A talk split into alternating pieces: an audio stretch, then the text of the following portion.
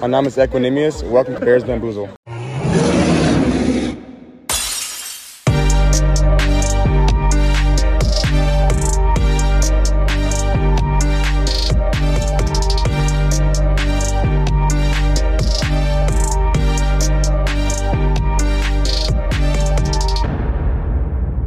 Bear Down und herzlich willkommen.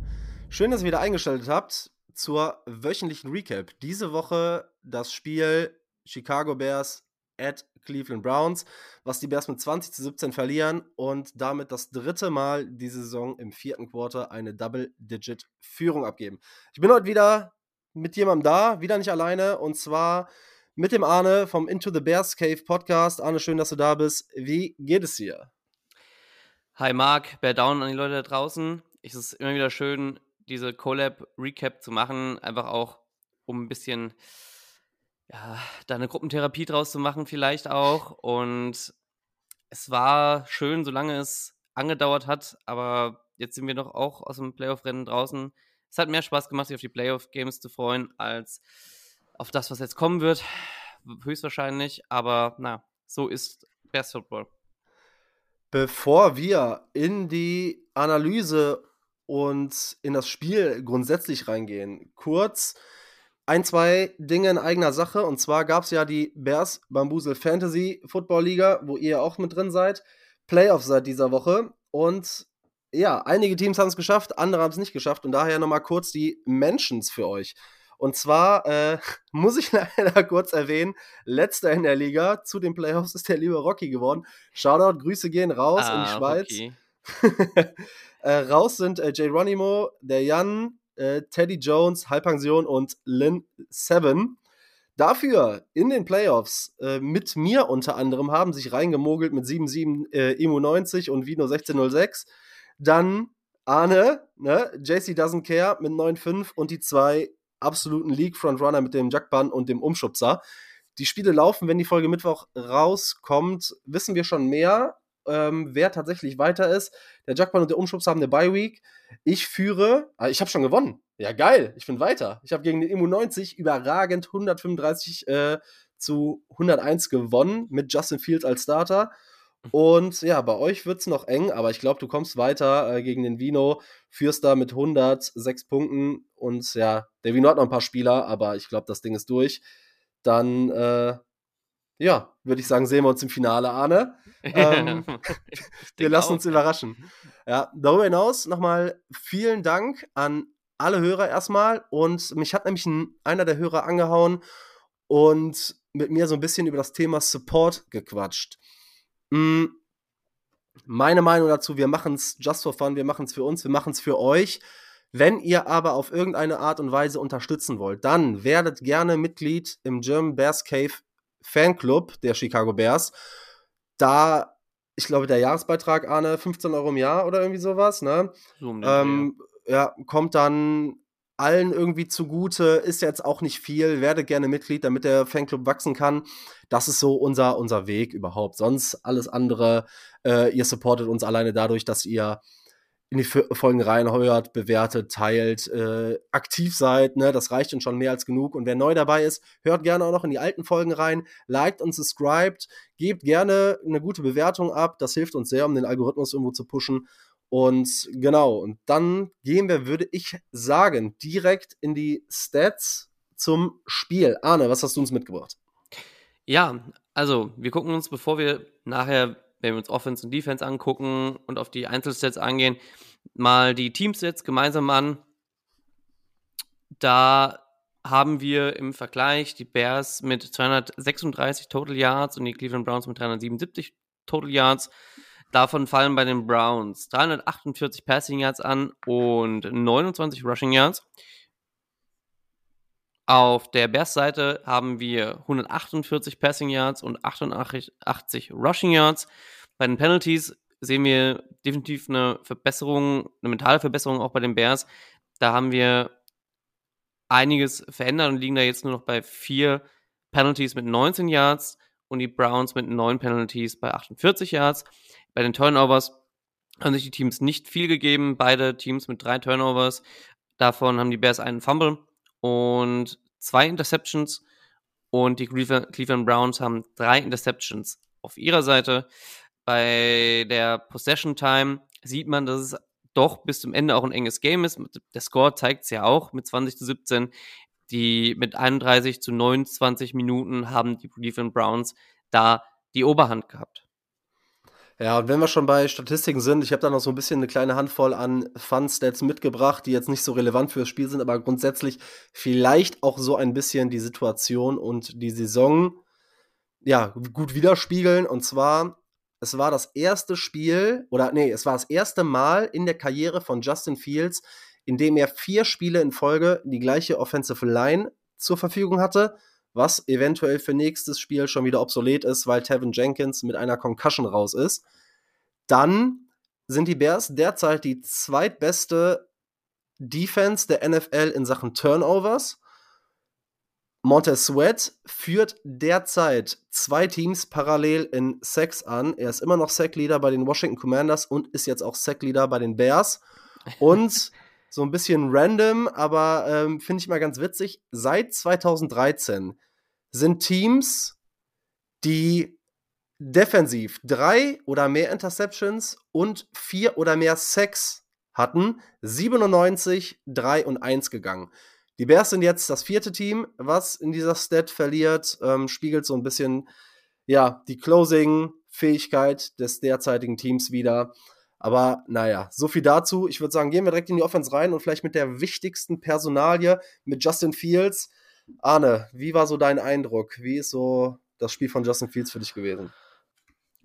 Also, wenn wir uns Justin Fields angucken, wie er rausgegangen ist, mit 19 von 40 Pässen, 166 Yards, davon eine Interception und einen Touchdown und 2 Interceptions, 3-mal gesackt.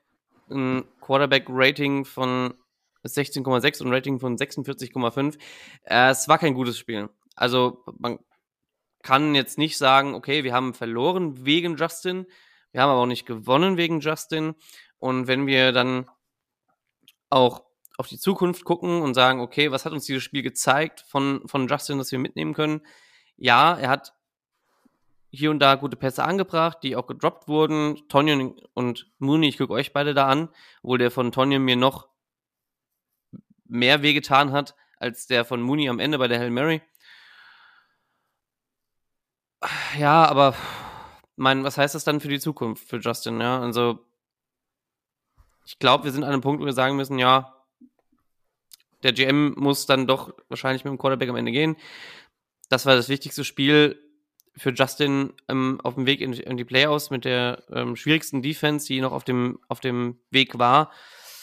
Und es lief dann, wie es lief. Ne? Ja, grundsätzlich muss man wirklich sagen, und ich bin ja immer noch ein Befürworter von Justin Fields. Ich nehme Justin Fields oft in Schutz und bin da oftmals sehr, sehr positiv. Aber man muss halt auch kritisieren, wo Kritik angebracht ist. Und du hast es gesagt, Justin Fields hatte kein gutes Spiel, Es waren nicht viele, aber hier und da wieder offene Würfe nicht getroffen und hat, als er den Sack genommen hat, beispielsweise, da gab es eine In-Route von Mooney, der auch ganz klar den offenen Receiver nicht getroffen und zu lange gebraucht und dann den Sack genommen, hat wieder gefumbled, Tevin Jenkins hat den Fumble recovered. Grundsätzlich wirklich kein gutes Spiel. Aber ich finde, auch bei Justin Fields, man muss es immer im Kontext sehen. Also die Browns lassen, glaube ich, wie ich das gelesen habe, im Schnitt so 169 Yards gegen Quarterbacks zu. Das ist die beste Defense der NFL, trotz der ganzen Verletzungen. Und dann ist man bei den 166 Yards. Wenn man diese Bombe auf Tonyan, die du angesprochen hast, mitrechnet, wenn man den einen oder anderen Drop mit einrechnet und gegebenenfalls sogar den Last-Minute-Hail-Mary-Versuch, den Mooney-Drop mit reinnimmt, dann ist er bei über 250 Yards und dann sieht die Statistik auch wieder nicht so schlecht aus. Grundsätzlich aber hat Fields jetzt das Spiel nicht an sich gerissen und wurde von Joe Flacco outgeplayed. Ja, und um da Devil's Advocate zu spielen, so ein bisschen. Ja, er hatte einige Crucial Drops von seinen Receivern. Auf der anderen Seite wurden aber auch einige Interceptions gedroppt von den Browns. Und wenn wir das alles zusammenrechnen, kommen wir am Ende trotzdem irgendwo, ja, dann vielleicht anstatt bei einer wirklichen Interception, weil die andere an der Hail Mary zur Halbzeit, das war keine Interception. Wir haben es gesehen, der Ball hat den Boden berührt und ist dann beim Defender in die Hände gefallen, aber sei es drum. Ja, und dann sitzen wir trotzdem hier und sagen, ja, gut, wie war das Spiel mit Justin? Ja, ich bin grundsätzlich da froh, dass wir da auch vielleicht ein bisschen so eine andere Meinung zu haben oder ein bisschen voneinander abweichen, denn du hast natürlich vollkommen recht damit, wenn du sagst, okay, da hätte auch vielleicht ein oder zwei Mal mehr der Ball intercepted werden können durch die Browns, weil Justin Fields nicht perfekt wirft. Bei dem einen Ball, das war, glaube ich, auf den Cornerback, wie heißt er, der letzte Woche, ich glaube Emerson, der letzte Woche auch die 2 oder 3 Interceptions gefangen hat. Da muss man aber auch wieder sagen, und da kommen wir vielleicht auch gleich noch drauf zu sprechen, Mooney, ich finde, da haben wir absolut wenig Effort, in die Richtung des Balles zu arbeiten. Wenn er da 1-2 Yards vielleicht entgegenkommt und zurückkommt, dann ist der Ball auch wieder gar nicht so gefährlich. Grundsätzlich, wie gesagt, mein Problem ist sowohl bei den positiven Plays als auch bei den schlechten Plays, es wird mir zu sehr immer auf Kleinigkeiten geachtet. Ja. Weil, wenn Tonyan den Ball fängt, 1, 2 Coaching-Entscheidungen anders laufen oder Mooney den Ball ja schon hat oder fängt, dann gewinnt Justin Fields das Spiel. Und am Ende ist es mir lieber, wenn ein Quarterback gegen eine schlechte Defense struggelt, aber am Ende die Plays macht, um das Spiel zu gewinnen.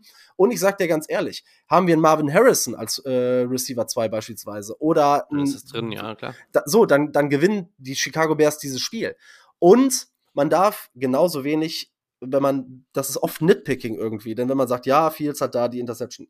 Andererseits ist Nitpicking zu sagen, ja, er hat ja diese Flashes. Ne? Bei dem Touchdown von Justin Fields, man muss ganz klar sagen, erstmal versauen die Bears sich diesen Drive an der Goal-Line fast selber. Die Browns können die Flagge da hin und wieder locker nehmen und den Fallstart sich holen, weil die können gar nicht mehr näher an die eigene Goal-Line gehen. Und dieses Play, wie Justin Fields da den Touchdown wirft, das können vielleicht noch Patrick Mahomes und vielleicht noch Lamar Jackson. Und dann hört es aber meiner Einschätzung nach schon auf, weil Myles Garrett ist schon im Nacken und Justin Fields macht ein unglaublich athletisches Play und wirft einen richtig, richtig guten Pass zum Touchdown. Und dann sind wir halt auch, man lebt so ein bisschen, das ist so diese Josh Allen-Argumentation meiner Meinung nach, man lebt so ein bisschen mit den Ups und Downs, man muss halt wissen, ob man das will. Man kann halt nicht sagen, okay, ich kritisiere diese Lows mit den offenen Reads, die nicht genommen werden oder den Turnovern, aber will auf der anderen Seite diese exorbitant hohen Upside-Plays, wie zum Beispiel beim Touchdown. Ne? Man muss wahrscheinlich so ein bisschen, wenn man mit Justin Fields geht, mit den Lows ein bisschen leben mittlerweile, aber man kriegt dafür auch dieses exorbitante Ceiling. Ja, also ich würde die Diskussion ehrlicherweise ein bisschen auf nach der Saison verschieben, wenn wir tatsächlich über den Draft reden und ja. Diskussion. Man muss damit einbeziehen natürlich, wir haben bisher den Number 1 Overall Pick, wenn nicht viel Schlimmeres passiert, wovon wir jetzt erstmal nicht ausgehen werden. Und das gehört alles da so ein bisschen in die Diskussion mit rein. Ich glaube, da können wir die Punkte nochmal alle aufstellen. Und dann lass uns das aufs Spiel beziehen, denn du hast es richtigerweise gesagt, wir haben den Fumble gehabt, wir haben Interception-worthy Throws gehabt. Das heißt, wir hatten auch wieder eine gewisse Inkonstanz, auch diesen Sack, den er nimmt. Ne? Aber dann lass uns direkt darüber reden, wie eventuell seine Playmaker Justin Fields auch im Stich gelassen haben. Du hast es angesprochen, Mooney droppt den Touchdown, den er bei der Hail Mary am Ende im Schoß liegen hat. Und ich tue mich natürlich schwer zu argumentieren, wir gewinnen dieses Spiel, wenn du die Hail Mary triffst. Ne? Ja. So. Aber dieser ganz offene Ball auf Robert Tonyan, also das ist ja zum Haare raufen. Ich meine, was will Justin Fields da noch mehr machen, wenn solche Pässe nicht gefangen werden? Hinten raus, bei dem letzten Drive, bevor Tyler Scott dieses gute Play macht, lässt er an der Sideline einen Ball, der zugegebenermaßen ein bisschen hoch ist, aber den er fangen muss, lässt er fallen. Dann kommen Sachen wieder wie Playcalling hinzu, dass ich glaube, das ist im dritten Quarter beim Stand von im 4. Quarter sogar, bei 12 Minuten auf der Uhr und es ist der 3. und 1 beim Stand von 17-10. Da callst du das Play mit Tyler Scott in Motion. Da frage ich mich auch, warum callst du so ein für das Spiel entscheidendes Play auf Tyler Scott, der das ganze Spiel nicht in Entscheidung getreten ist? Dann sage ich lieber, versuch über Justin Fields zu gehen, der vorher natürlich auch in 4th and 1 leider nicht konverten kann mit seinem Lauf, wo er trippt. Oder du gibst DJ Moore den Ball in die Hand. Oder arbeitest sogar vielleicht mit Cole Kmet. Denn wenn das dann nicht funktioniert, wenn du dann das 3rd Down nicht konvertest, aber deinen Playmaker oder deinen besten Spieler den Ball in die Hand gegeben hast, dann sage ich, okay, Chapeau, du hast es probiert, du hast das Beste draus gemacht, aber nicht einem Spieler das Game on the Line anvertrauen, weiß ich nicht, keine Ahnung. Wie war so dein Eindruck, gerade Playmaker? Ja. Ja, nein, es ist ja richtig. Ich glaube, da gibt es auch keine zwei Meinungen. Das Offensive Play Calling war auch wieder nicht geil, bis gar nicht gut. Und ich glaube, da gibt es auch keinen Vertun, dass Luke Getsy einfach gehen muss, dass er überfordert ist momentan, einfach als Play Caller in der NFL. Generell Coaching Decisions waren sehr fragwürdig in diesem Spiel, wenn wir die nicht genommenen Field Goals nehmen und andere Sachen, Justin Jones in Coverage zum Beispiel auch wieder oder etc., ja. Das ist einiges, die Playmaker haben hier nicht geholfen und du hast absolut recht, ja. Warum gebe ich nicht meinen besten Spielern das Game in die Hand? Warum versuche ich es nicht auch mal wieder mit einem Tush-Push, der ja auch schon einige Male funktioniert hat und ich weiß gar nicht, ob zu dem Punkt Tevin Jenkins noch im Spiel war oder nicht, aber zumindest, ja, oder auch was mich wieder richtig aufgeregt hat, war, dass du Justin Herbert versucht hast, in Pass-Coverage zu stecken, als Pass-Blocker. Und ich denke mir, wir haben es jetzt durch. Wir haben es jetzt... Khalil Herbert, Entschuldigung. Ich habe Justin gesagt, ne? Schade, ja, den haben wir leider nicht. Aber auch gut. aber auch gut. Aber Khalil Herbert da wieder in Pass-Pro zu stecken, was wir, glaube ich, jetzt über 2 Jahre gesehen haben, dass er das nicht kann. Wirklich nicht. Und er sich nicht verbessert. Dann da als Decoy Roschon Johnson lieber stehen zu haben, der wirklich gut im Pass-Pro ist und der auch ziemlich gute Runs abgeliefert hat gestern.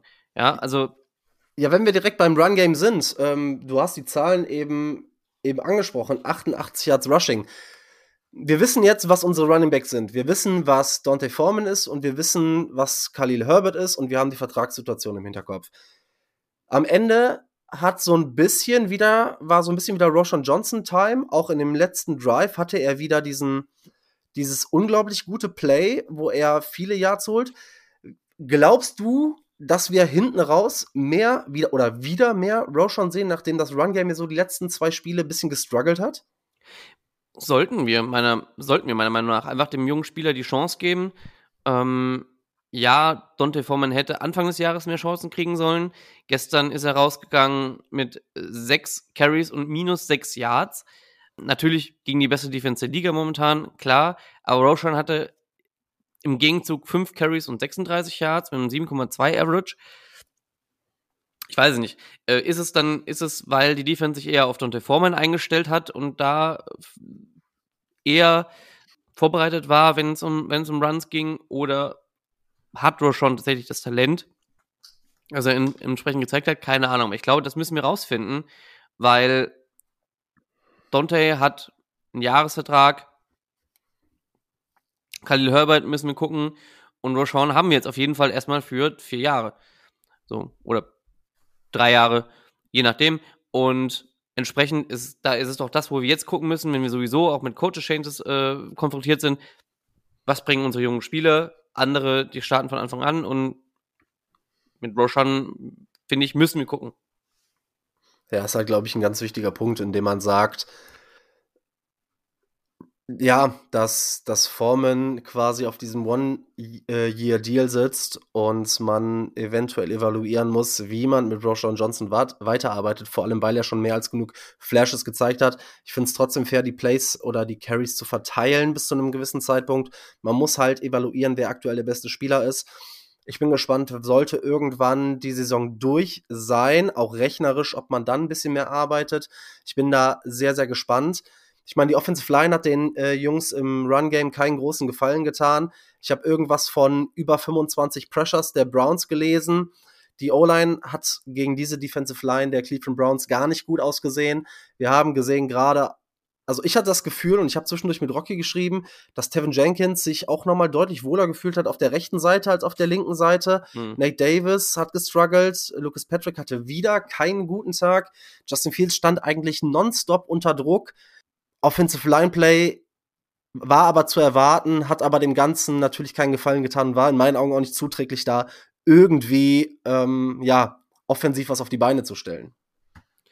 Ja, nee, definitiv. Und dann hast du das Problem, was ich ja eben schon angesprochen habe, dass du dann Leute zur Aushilfe schickst, die es dann nicht können, innen drin, wo du teilweise absolut freie Rusher hattest, auch Cornerback oder Linebacker, die ja gerusht sind durch die Mitte, wo die O-Line es nicht geschafft hat, den richtig abzugeben und dann zum nächsten Spieler zu gehen, und in der Mitte der Running Back es nicht geschafft hat, zu blocken. Und das waren, was das über das ganze Spiel nicht wirklich funktioniert hat, wo die auch teilweise verwirrt waren, woher Pressure jetzt kommt.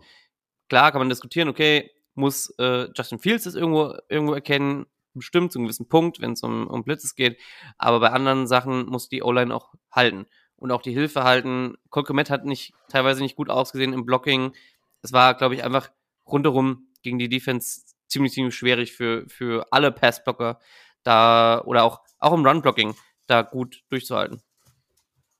Ja, ich denke halt bei Kmet zum Beispiel, wenn du überlegst, dass er teilweise 1:1 gegen Myles Garrett im Blocking aufgestellt wird, ich meine, es ist immer noch ein Tight End, ne? Also das ist halt wieder so, das sind wieder so Matchups und das sage ich schon die ganze Saison, egal ob es mal gut oder schlecht läuft, die Spieler werden selten bis gar nicht in Positionen gebracht, erfolgreich Football zu spielen.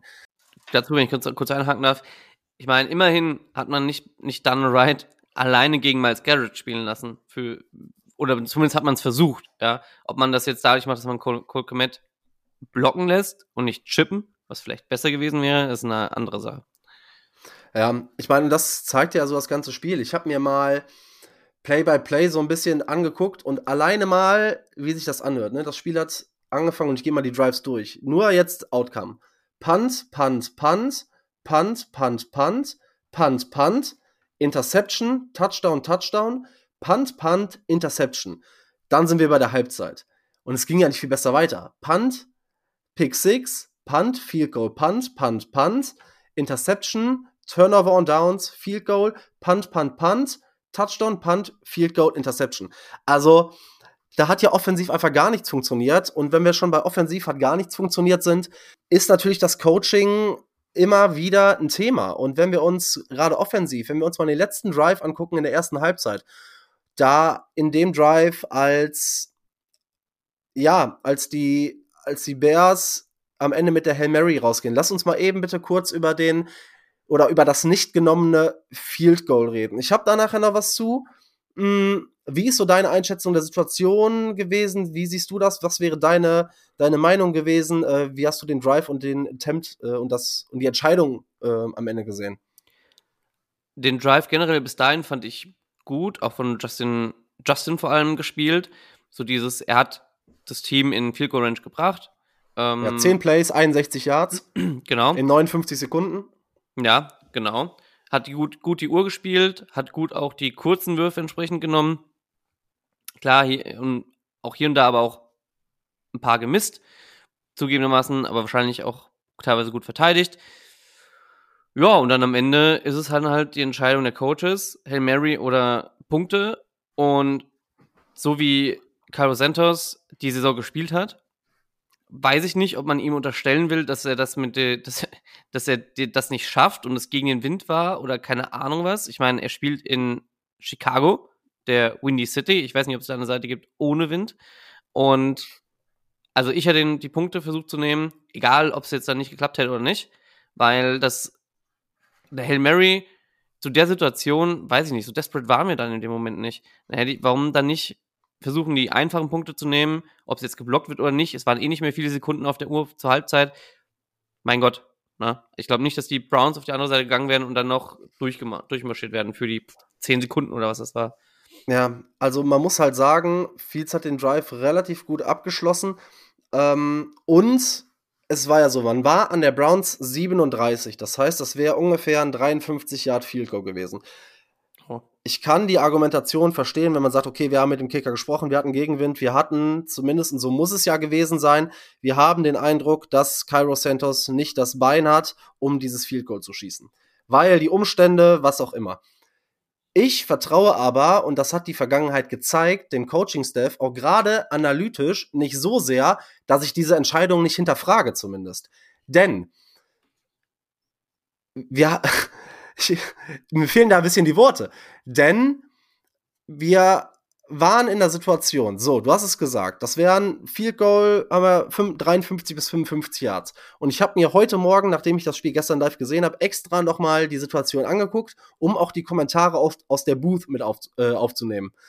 Die Booth, und das ist jetzt ein Quote, haben gesagt, als der Drive ungefähr an der Mittellinie war, starting to knock on the door of Cairo Santos' field goal range, We were watching him warming up today and he was hitting regularly from 55.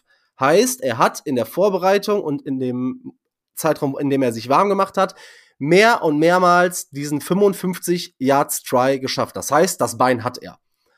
Dann, als die Bears auf die 37 gekommen sind und den Pass auf Mooney converted haben, hat die Booth nochmal gesagt, right at the range of Cairo Santos. In meinen Augen, wenn du von der 37 das Field Goal nicht triffst, weil es zu kurz ist, dann kommt das Field Goal in der Endzone runter. Die Wahrscheinlichkeit bei 3 Sekunden auf der Uhr, dass dann noch was passiert für die Browns, halte ich analytisch für deutlich, also die Chance ist für mich deutlich geringer, als das Field Goal zu treffen. Darüber hinaus, wenn du es nicht triffst und der Ball droppt und die Browns starten an der gegnerischen 37, haben die ein Play. Und ich vertraue zu diesem Zeitpunkt meiner Defense, die bisher 7 Punkte zugelassen hat, so sehr, dass ich über die Hälfte des Feldes als safe sehe, dass die Bears das verteidigen können. Also in meinen Augen eine ganz, ganz schwache Entscheidung. Ich weiß nicht, wie gesagt, man ist an der 37, 53 Yards Field Goal. Cairo hat diverse 50-plus Field Goals dieses Jahr getroffen. Für mich ist die Entscheidung falsch, denn der Shot, und du hast es ganz am Anfang gesagt, ist dann der Hail Mary Shot wurde intercepted. Ich hoffe, dass das noch overruled wird, in meinen Augen. Und du hast es auch gesehen, glaube ich, wurde der Ball gedroppt. Ich meine, es geht am Ende nur noch um die Statline. Aber vielleicht am Ende, wenn man Justin Fields evaluiert, die eine oder andere Interception mehr oder weniger, ne? So, ja. Und wie gesagt, ich sag dir halt auch, dass wir so ein paar Plays haben, wenn wir uns die Playmaker angucken. Wir haben es eben angesprochen. Dann werden Plays gemacht. Und dann sieht halt auch Justin Fields wieder besser aus. Ne? Das ist so ein bisschen das Problem. Und ja, keine Ahnung. Sollen wir direkt mal kurz, wenn wir dann schon dabei sind, bei dieser Interception, die keine war, sollen wir mal ganz kurz, bevor wir auf die Defense gehen, über die Refs reden? Ja, können wir gerne machen. Also da habe ich noch einiges zu sagen, glaube ich. Ja, dann starte du mal rein. Ja, wir betonen es jede Folge, wir sind nicht so ein Podcast, der sagt, wir verlieren das Spiel am Ende wegen der Refs. Nur irgendwo, ich weiß es nicht, was diese Saison los ist. Und wir können es fast jede Woche sagen, fast bei jedem Spiel. Ich weiß nicht, ob die saufen davor, oder ob die Wetten abschließen in eine gewisse Richtung und sowas. Ich weiß nicht, ob die NFL da mal vielleicht nachgucken sollte. Aber dann so viele fragwürdige Entscheidungen wieder. Und am allerwichtigsten kriegt Justin auch mal irgendwann eine Late-Hit-Flagge. Irgendwann in diesem Leben. Wir hatten es letzte Woche beim ersten Play, wo er rausgelaufen ist zum Run und geslidet ist, zack, Anzalone ihm in die Fresse gesprungen. Keine Flagge. Die Woche hatten wir auch mehrere Plays, wo er vermeintlich zu spät nochmal gehittet wurde. Keine Flagge. Und ich weiß nicht, an irgendeinem Punkt, keine Ahnung, ob die wollen, dass Justin im Rollstuhl landet, ich weiß es nicht. Pass auf, dann direkt mal eine Frage. Ich habe mir das nämlich mal angeguckt. Wir haben jetzt Woche 15, 14 Spiele. Was schätzt du, wie viele Flaggen generell, egal ob Kopf, Nacken, Late Hits, was auch immer, hat Justin Fields dieses Jahr für sich bekommen bei Fouls? 6. Bagel. Keine einzige. Justin Fields hat in dieser Saison keine Flagge gegen sich bekommen. Kann nicht sein, ja. Ja, so. Und das, ne, also das kann ja wirklich nicht sein. Roger Goodell war im Stadion. Ich hoffe, er hat da ein bisschen was gesehen. Ich meine, wir haben es gesagt, bei der Hail Mary haben wir einen ganz klaren Late-Hit. Der ist auch überall auf Social Media zu sehen. Wirklich 1,5 Sekunden später kriegt Justin Fields noch den Kontakt, nachdem der Pass raus ist. Und dann sind wir definitiv in der Situation, dass wir eine Strafe haben, die Cairo Santos ohne Diskussion in eine Field-Goal-Range bringt, ja, und du gehst mit einer 10 zu 7 Führung in die Halbzeit. Dann hast du das Play, wo du ein klares Holding bei dem Browns Touchdown-Drive bei 4. und 2 mit DTR hast, wo Jaylon Johnson ganz, ganz klar gehalten wird. Und das sind diverse Situationen, ne? Andererseits muss man halt auch sagen, und wir sagen nicht, Refs sind generell gegen die Bears, darum geht's nicht, sondern Refs pfeifen nicht. Es gibt natürlich die Situation, das war im letzten Drive von Justin Fields, also auch in dem Hail Mary Drive, wo Justin Fields eigentlich einen Sack kassiert, danach den Pass noch anbringt für ein Yard zu Roschon Johnson. Da ist Justin Fields meiner Meinung nach down. Die Refs callen das als completen Pass. Alles gut, ne? Aber es geht mir maßgeblich um Late-Hits, um Kontakt und das ist halt eine Katastrophe. Ja, aber vor allem diesen Pass, wo der gesackt wird oder nicht, der war ja diskutabel zumindest, weil die Kameraeinstellung einfach schwierig war zu sagen, okay, in der Sekunde lässt er den Ball los, ist das Knie drauf oder nicht. Aber das Holding, da beschwere ich mich halt nicht, dass das gepfiffen wird, weißt du? Wenn's auf der anderen, wenn es auf der anderen Seite als Sack gepfiffen würde, ich glaube, das ist einfach diskutabel. Das Holding gegen Jaylon Johnson war halt einfach shit, deutlich. Das nicht zu callen, das war so deutlich.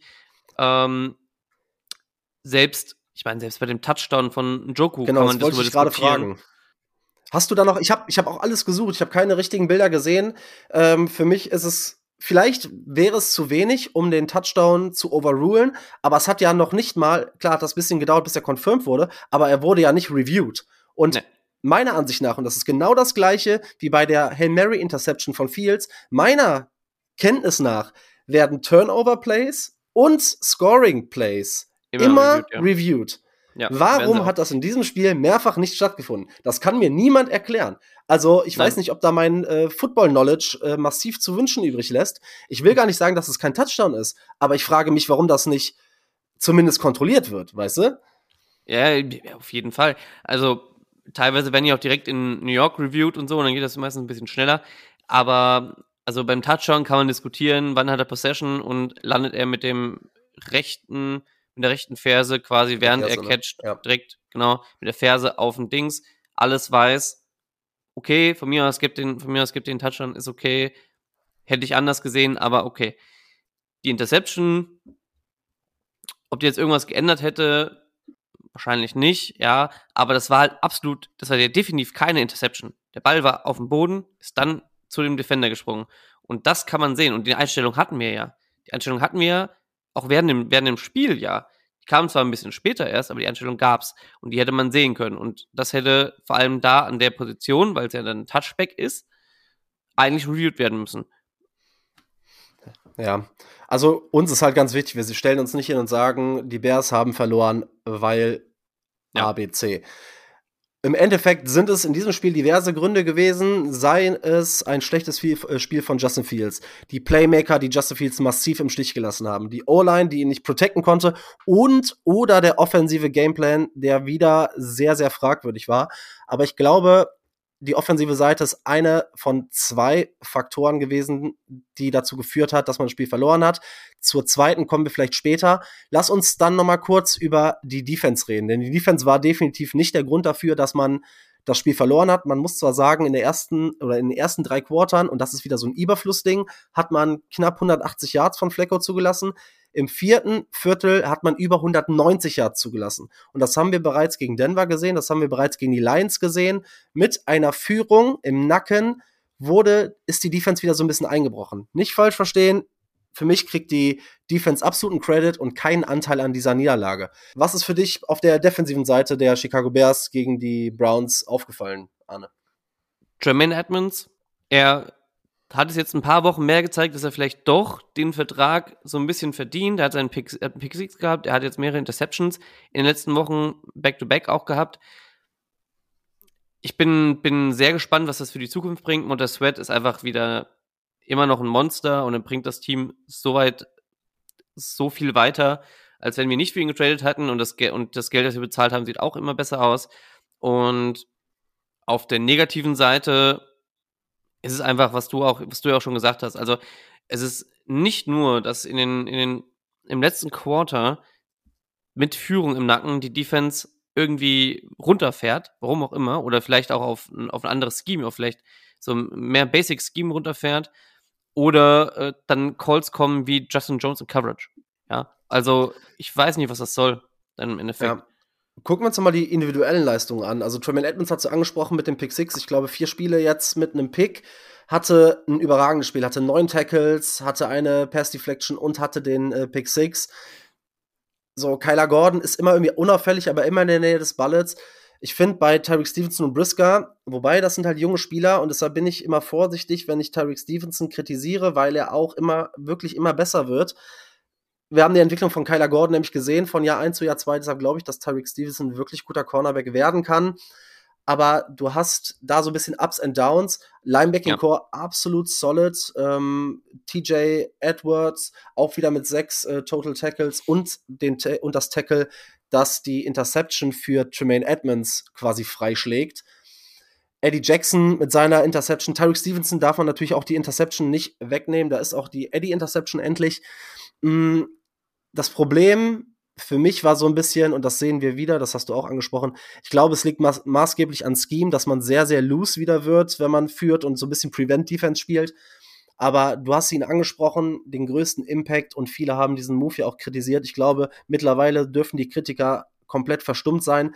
Montez Sweat, 7 Tackles, 5 Solo-Tackles, 2,5 Sacks, 1 Tackle for Loss, 3 Quarterback-Hits. Also Montez Sweat war permanent im Backfield der Cleveland Browns. Überragendes Spiel, habe ich eben gesagt, führt 2 Teams in Sacks an. Unfassbarer Impact auf die gesamte Defense. Man sieht ja immer wieder diese Statistiken, wie sehr die sich verändert haben, seit Montez Sweat in dieser Defense ist. Die Defense hat geballt. Richtig, richtig überragend.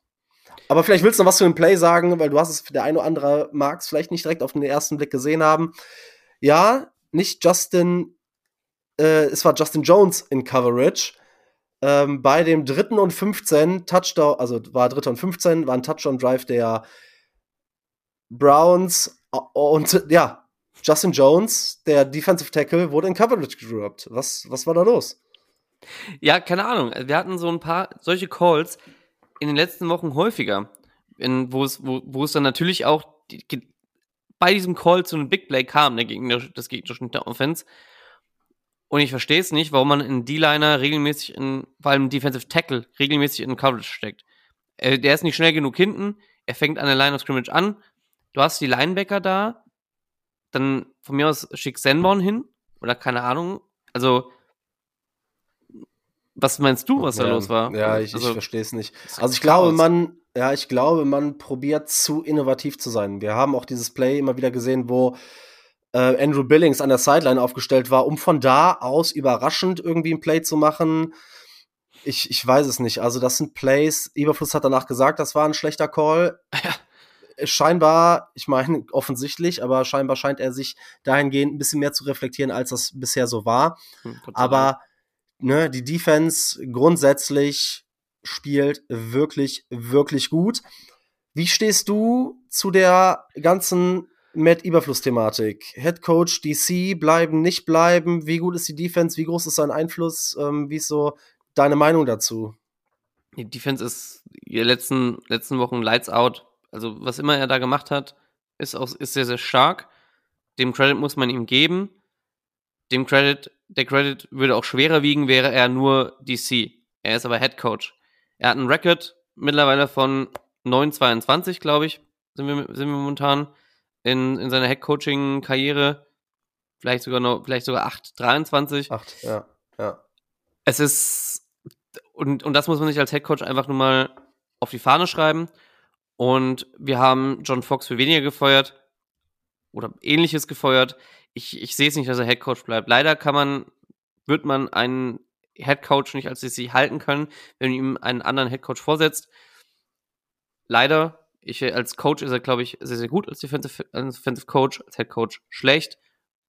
Und das wird ihm dann nachher auch zum Verhängnis werden. Vor allem jetzt auch nach der Leistung, nachdem man aus den Playoffs raus ist.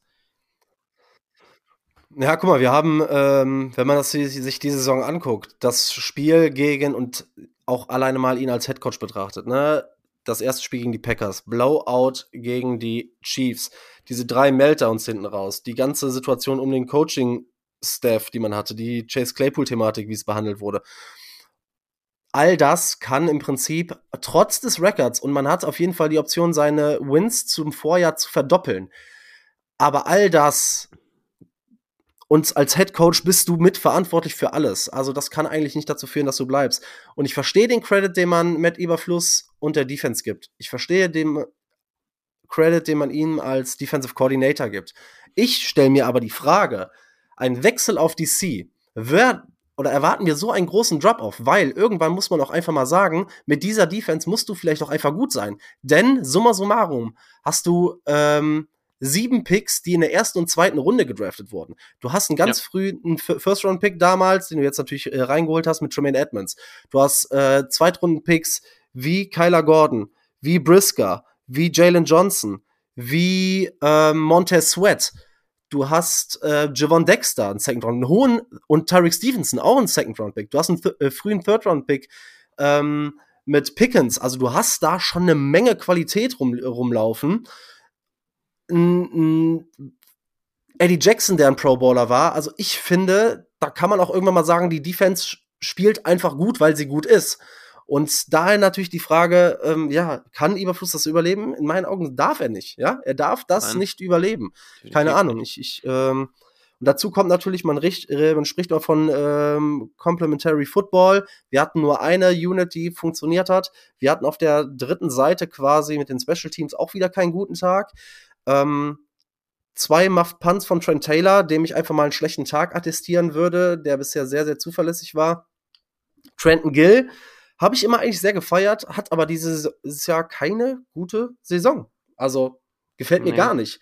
Wir schaffen es nicht, Teams hinten drin zu pinnen. Also, das weiß ich nicht. Keine Ahnung. Ich habe die Stats-Szenen mit 44,8 Yards im Average. Ein Touchback und nur 2 innerhalb der 20. Weiß ich nicht. Da müssen wir uns über ein Panther-Problem unterhalten, oder?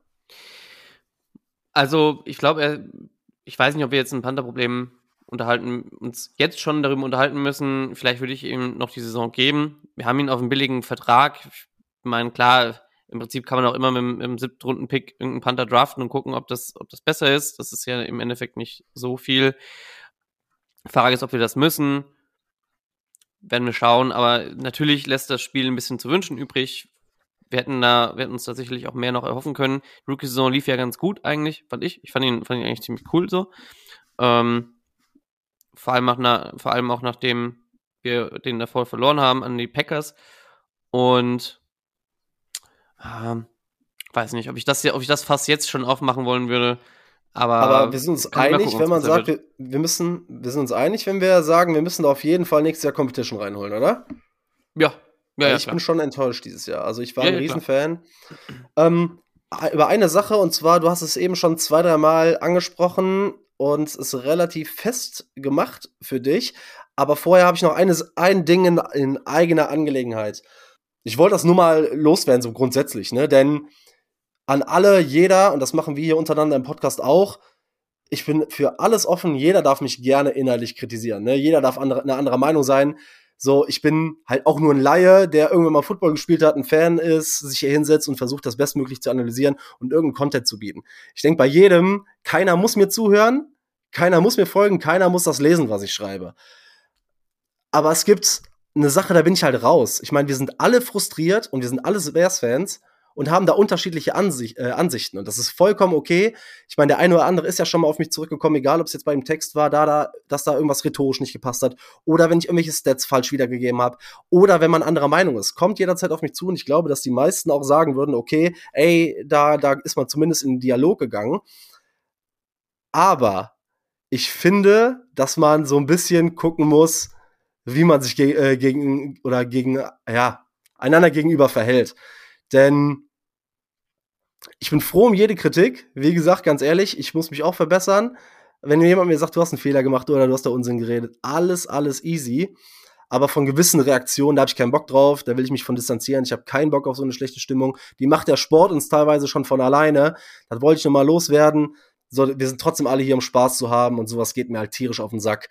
Keiner wird gezwungen, mir zuzuhören. Dementsprechend fühlt euch frei, mir ja gerne zu schreiben, aber auf sowas habe ich zukünftig keinen Bock mehr.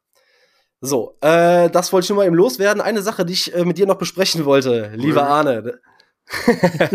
Und zwar, pass auf, du hast schon jetzt 2-3 Mal gesagt, ey, das war's mit dem Playoff-Rennen.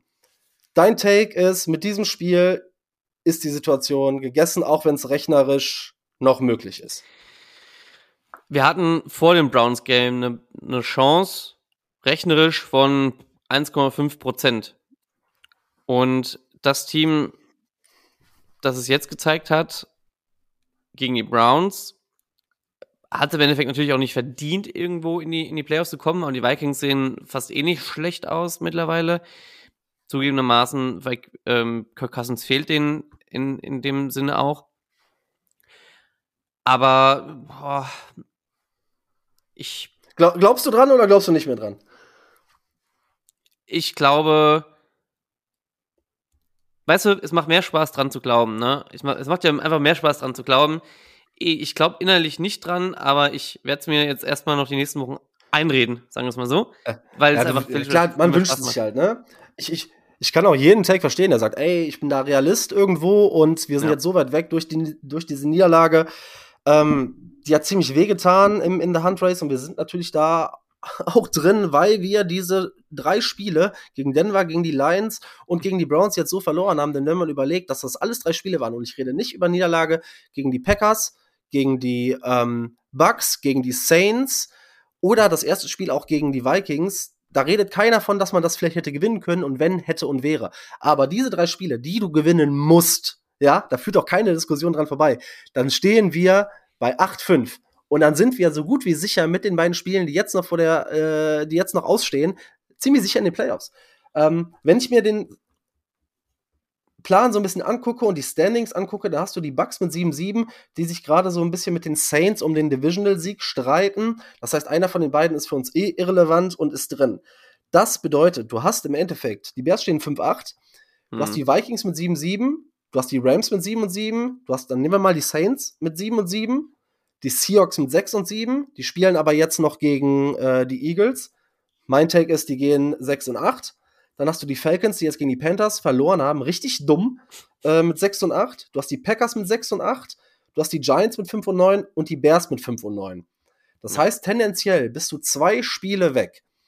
Du spielst jetzt zu Hause gegen Atlanta und du spielst danach zu Hause gegen die Cardinals. 2 Teams, die aus warmen Umständen kommen, nach Chicago, Dreckswetter, kalt.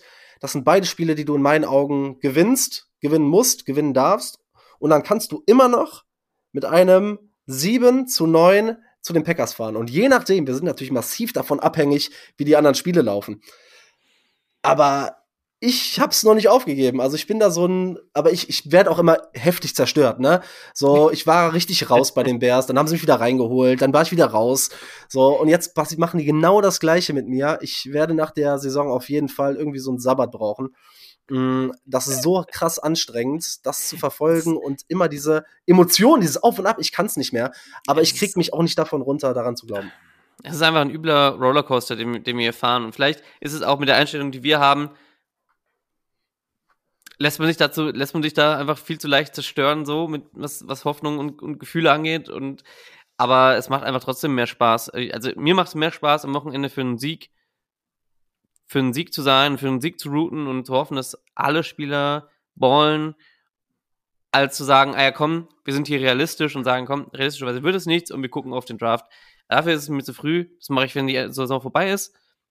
Von mir aus, ja. Und selbst wenn wir es in die Playoffs schaffen und da embarrassing rausgeschmissen werden in der ersten Runde. Ich meine, das weiß halt keiner. Wenn Playoffs ist immer, komm rein. Spielst wahrscheinlich dann gegen die 49ers oder gegen die Eagles im ersten Spiel. Da geht's halt böse, direkt auf den Sack. Aber es geht mir halt darum, und wenn wir am Ende der Saison mit 7 Siegen rausgehen, dann ist das, glaube ich, haben wir auf jeden Fall die Erwartungen mindestens erfüllt, wenn man sich das letzte Jahr angeguckt hat. Ja, aber man muss sich trotzdem angucken, wie haben wir die erfüllt und wo hätte man sein müssen, ne? Man hätte dann, wenn wir noch 2 Siege holen, man hätte 10 Siege holen können und wäre safe Zweiter in der Division gewesen. Dementsprechend ist es dann doch vielleicht eine Enttäuschung. Wir müssen eine Winning-Culture etablieren. Wir haben noch den First-Overall-Pick und jetzt geht es darum, einfach gewinnen zu lernen. Und dieses Team hat gezeigt, dass da noch reichlich Bedarf ist. Ja, deshalb gucken wir uns das Spiel nächste Woche an. Wir können es, glaube ich, genießen, denn ja, realistisch ist es nicht. Wir glauben vielleicht noch ein bisschen dran, aber jetzt kann die Saison einfach nur Spaß machen. Wir haben jetzt gar nichts mehr zu verlieren und ja, können uns, glaube ich, ein bisschen zurücklehnen und uns angucken, was passiert. Ich werde weiterhin für Siege routen. Ich mag es nicht, gegen das eigene Team zu routen und auf einen Draft-Pick zu gucken. Vor allem, wenn man voraussichtlich den First-Overall-Pick hat. Und alles Weitere, hast du richtigerweise gesagt, sind dann Themen für die Offseason. Ja, und ich meine, Leute, Nächste Woche, wir haben an Heiligabend das Spiel, und zwar das späte Spiel. Das heißt, im besten Falle habt ihr alle bis dahin gegessen, sitzt mit euren vollen Bäuchen vorm Fernseher und könnt euch das Spiel reinfahren. Ich hoffe, ich komme auch noch dazu. Und was gibt's Schöneres als am Heiligabend Bears Football, oder? Also safe, 1000%. Also wenn das genauso wird wie gegen die Browns, läuft man halt Gefahr, seiner Familie hier Heiligabend und Weihnachten mit der Laune zu ruinieren. Aber ich gehe davon ab, wir sind weiter optimistisch. Ja, so viel dazu. Arne, wie geht's bei euch diese Woche weiter? Wir hören uns ja nächste Woche wieder dann zur Recap des Spiels gegen die Falcons. Wie geht's bei euch weiter? Ich muss mal schauen. Ich glaube, die Preview kommt etwas später die Woche. Also jetzt nicht direkt im Anschluss. Ich denke getrennt. Aber wenn es klappt, dann am Anschluss. Ansonsten machen wir die halt getrennt die Woche. Dann kriegen wir die hin. Diese Woche machen wir auf jeden Fall eine. Letzte Woche mit den Browns. Ja, hat nicht so funktioniert. Aber ich meine, das ist ja der Vorteil, dass wir quasi zu zweit sind, dass eben man, wenn ich mal nicht kann, auf euch ausweichen kann. Andersrum natürlich genauso. Bis dahin, wir hören uns nächste Woche wieder, Arne. Liebe Leute, bis gleich. Bear down. Shoutout an Rocky und bring ihm ein Taschentüchlein mit. Bear down. So, schön, dass ihr dran geblieben seid. Und ja, anders als angekündigt, ich bin natürlich, ihr kennt das von hier und da mal, ich bin in der Woche verrutscht. Wir spielen zu Hause gegen die Arizona Cardinals. Und deshalb habe ich auch nicht einen Rocky zu Gast. Da muss ich den nächste Woche wegen seinem Fantasy Versagen blamen. Aber apropos Fantasy, ich habe natürlich nicht nur einen Fantasy-Experten, sondern auch Cardinals-Fan dabei. Und zwar der eine oder andere von euch wird ihn kennen. Christian von seinerzeit, Upside Fantasy Podcast. Christian, schön, dass du da bist. Wie geht's dir? Ja, vielen Dank. Mir geht's durchwachsen. Wenn du von Fantasy-Versagen sprichst, dann fühle ich mich natürlich dieses Jahr auch angesprochen. Im Arcade Bowl bin ich zwar in meiner Liga ich war gar nicht Erster. Ich bin in meiner Liga irgendwie Dritter gewesen oder so. Also bin da jetzt im Halbfinale, glaube ich. Aber ich muss mal gucken, ich überlege gerade. Aber ich glaube, ich bin da im Halbfinale in den Playoffs zumindest gewesen. Und die richtigen Arcade Bowl Playoffs natürlich grandios gescheitert in der ersten Runde. In der Upside Bowl Liga punktgleich mit dem ersten gewesen und dann leider aber aufgrund der Punkte eben nur Zweiter geworden. Also dementsprechend auch gescheitert. Aber da jetzt die Bye-Week geclincht, natürlich in der Liga, bringt einem natürlich nur nichts. Deswegen kann man schon von grandiosem Fantasy-Versagen hier sprechen, wenn es um die offizielle Seite geht. Ja, schade. Aber sonst läuft doch alles. Hätten die Cardinals eines dieser beiden Spiele, was nicht hätte sein müssen, so gegen die Cowboys oder gegen wen war das denn? Aber gegen wen hat Kyler Murray denn gewonnen? Das hätten sie ruhig verlieren können. Dann ging es mir noch besser. Aber sonst, wie du schon sagst, Weihnachten steht vor der Tür. Am Freitag natürlich El Gordo, große Weihnachtslotterie aus Spanien. Also ab Freitagmittag bin ich Millionär. Und dann geht's mir super.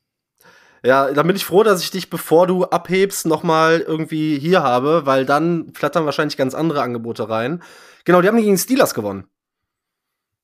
Ja, siehst du, genau. Jetzt haben die Steelers 24-10 geschlagen. Die waren, ich habe vor der Saison noch gewettet, dass die Steelers 12 Siege holen, weil ich echt hyped war. Alter. Kenny Pickett. Ja, ich habe auch, wegen unter anderem deinen Hype im Arcade Bowl, glaube ich, bin ich mit Kenny Pickett gegangen. Danke. Hat nicht so gut funktioniert. Aber ich will dieses Jahr nicht so viel über meine Fantasy-Leistungen sprechen, weil die waren, also das war unterirdisch, keine Ahnung. Irgendwie nur zweimal. Bist du nicht im Arcade Bowl auch in den Playoffs? Du bist doch sogar noch jetzt weitergekommen ins Halbfinale, oder? Boah, das würde mich, warte mal. Ja, jetzt guck dann machen wir es jetzt direkt live. Wie moderiere ich jetzt hier, währenddessen du guckst, noch was? Ich könnte noch einen 45-Minuten-Monolog über Justin Fields und die Zukunft der Bears halten. Wie wär's? Ja. Ja, ich glaube, dass wir das besser lassen. Lass mich mal gucken. Nee, ich bin nicht drin. Ich bin nicht in den Playoffs. Ich habe hab die Bye-Week im Constellation-Bracket geclincht. Ja, okay, immerhin. Und jetzt die rasiere ich auch mit irgendwie 136 zu 91. Dann hat mich das tatsächlich getäuscht. Guck mal, Raphael ist ausgeschieden im Viertelfinale, 22. Nur. Jetzt bis Grüße zum 20. gehen raus. Ging es ins Halbfinale. Ja, sehr gut. Ja, tut mir leid. Ja, Wunden wieder aufgerissen. Kommen wir zu den nächsten Wunden. Sprechen wir über Bears gegen die Cardinals. Die Cardinals kommen aus einer Niederlage gegen die 49ers, wobei man sagen muss, wahrscheinlich erwartbar. 29:45 war es, meine ich, stehen jetzt 3-11. Wir haben gerade im Off schon mal ein bisschen drüber gesprochen. Ich habe mir die Stats so ein bisschen rausgesucht. Ich meine, PFF kann man mittlerweile in vielen Metriken irgendwie vernachlässigen. Deshalb gucken wir uns vorab mal so ein bisschen die Advanced Stats an. Und dann, ja, hat es natürlich eine größere Relevanz, wenn man seit Woche 10 guckt, seit der Rückkehr von Kyler Murray. Und zwar offensiv sind die Cardinals nach EPA per Play auf 15, im Rushing EPA per Play sogar tatsächlich auf 2, das ist schon richtig krass. Dropback EPA per Play auf 19, im Vergleich Chicago ist auf 20 und auf 18. Und auf defensiver Seite sind die Cardinals auf Platz 29 nach EPA, im Rushing EPA auf 18 und beim Dropback EPA per Play auf 31. Chicago hier, wer hat's erwartet, Rushing EPA per Play defensiv auf 7 und Dropback EPA per Play auf 2. Interessant vielleicht noch, dass Arizona das könnte für das Spiel eventuell relevant werden, Arizona lässt das zweitbeste QBR im Schnitt zu mit 103,8 und in den letzten 3 Spielen sogar ein QBR von 121. Was ist da los, Christian? Das ist eine sehr gute Frage. Also zuerst mal muss ich ja sagen, dass ich Anfang der Saison war ich tatsächlich sehr überrascht über die Cardinals, weil die halt echt gut gespielt haben. Ich müsste jetzt nochmal die Ergebnisse checken, ob das jetzt irgendwie rückblickend täuscht, aber ich glaube, es waren noch teilweise echt knappe Spiele dabei und man sieht ja durch den Sieg gegen die Cowboys, dass es teilweise schon zu gut war. Aber vor allem mit Joshua Dobbs, der eine echt gute Leistung am Anfang abgeliefert hat, wie auch in Minnesota, ja, die ersten 2-3 Spiele ja auch gewesen und jetzt irgendwie nur noch Third-String-Quarterback.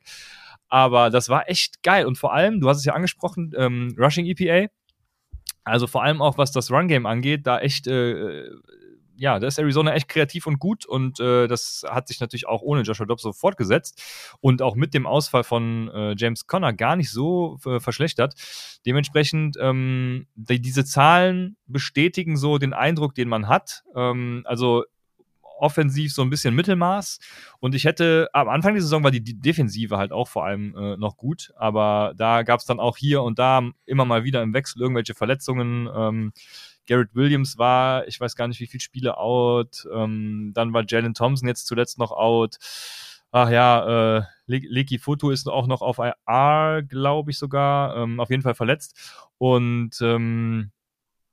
da sind so ein paar Namen, die ganz gut sind. Also, weil man muss ja sagen, bei der Defense ist ja nicht zu erwarten, dass das eine ganz krasse, tolle, super Elite-Einheit ist. Ne? Also es ist wie bei den Cardinals überall ja auch in der Offense. Ne? Der beste Receiver ist da Marquise Brown, der auch nicht irgendwie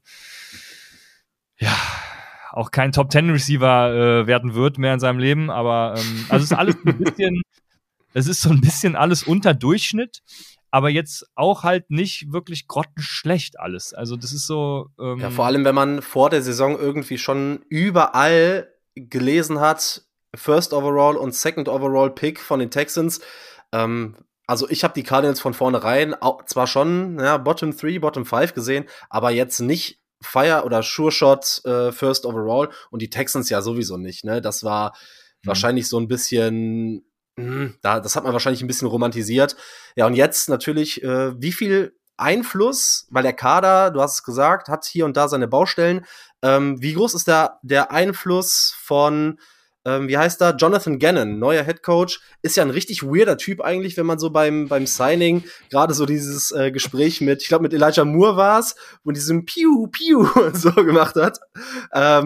Aber sportlich. Shots everywhere. Shots everywhere, genau.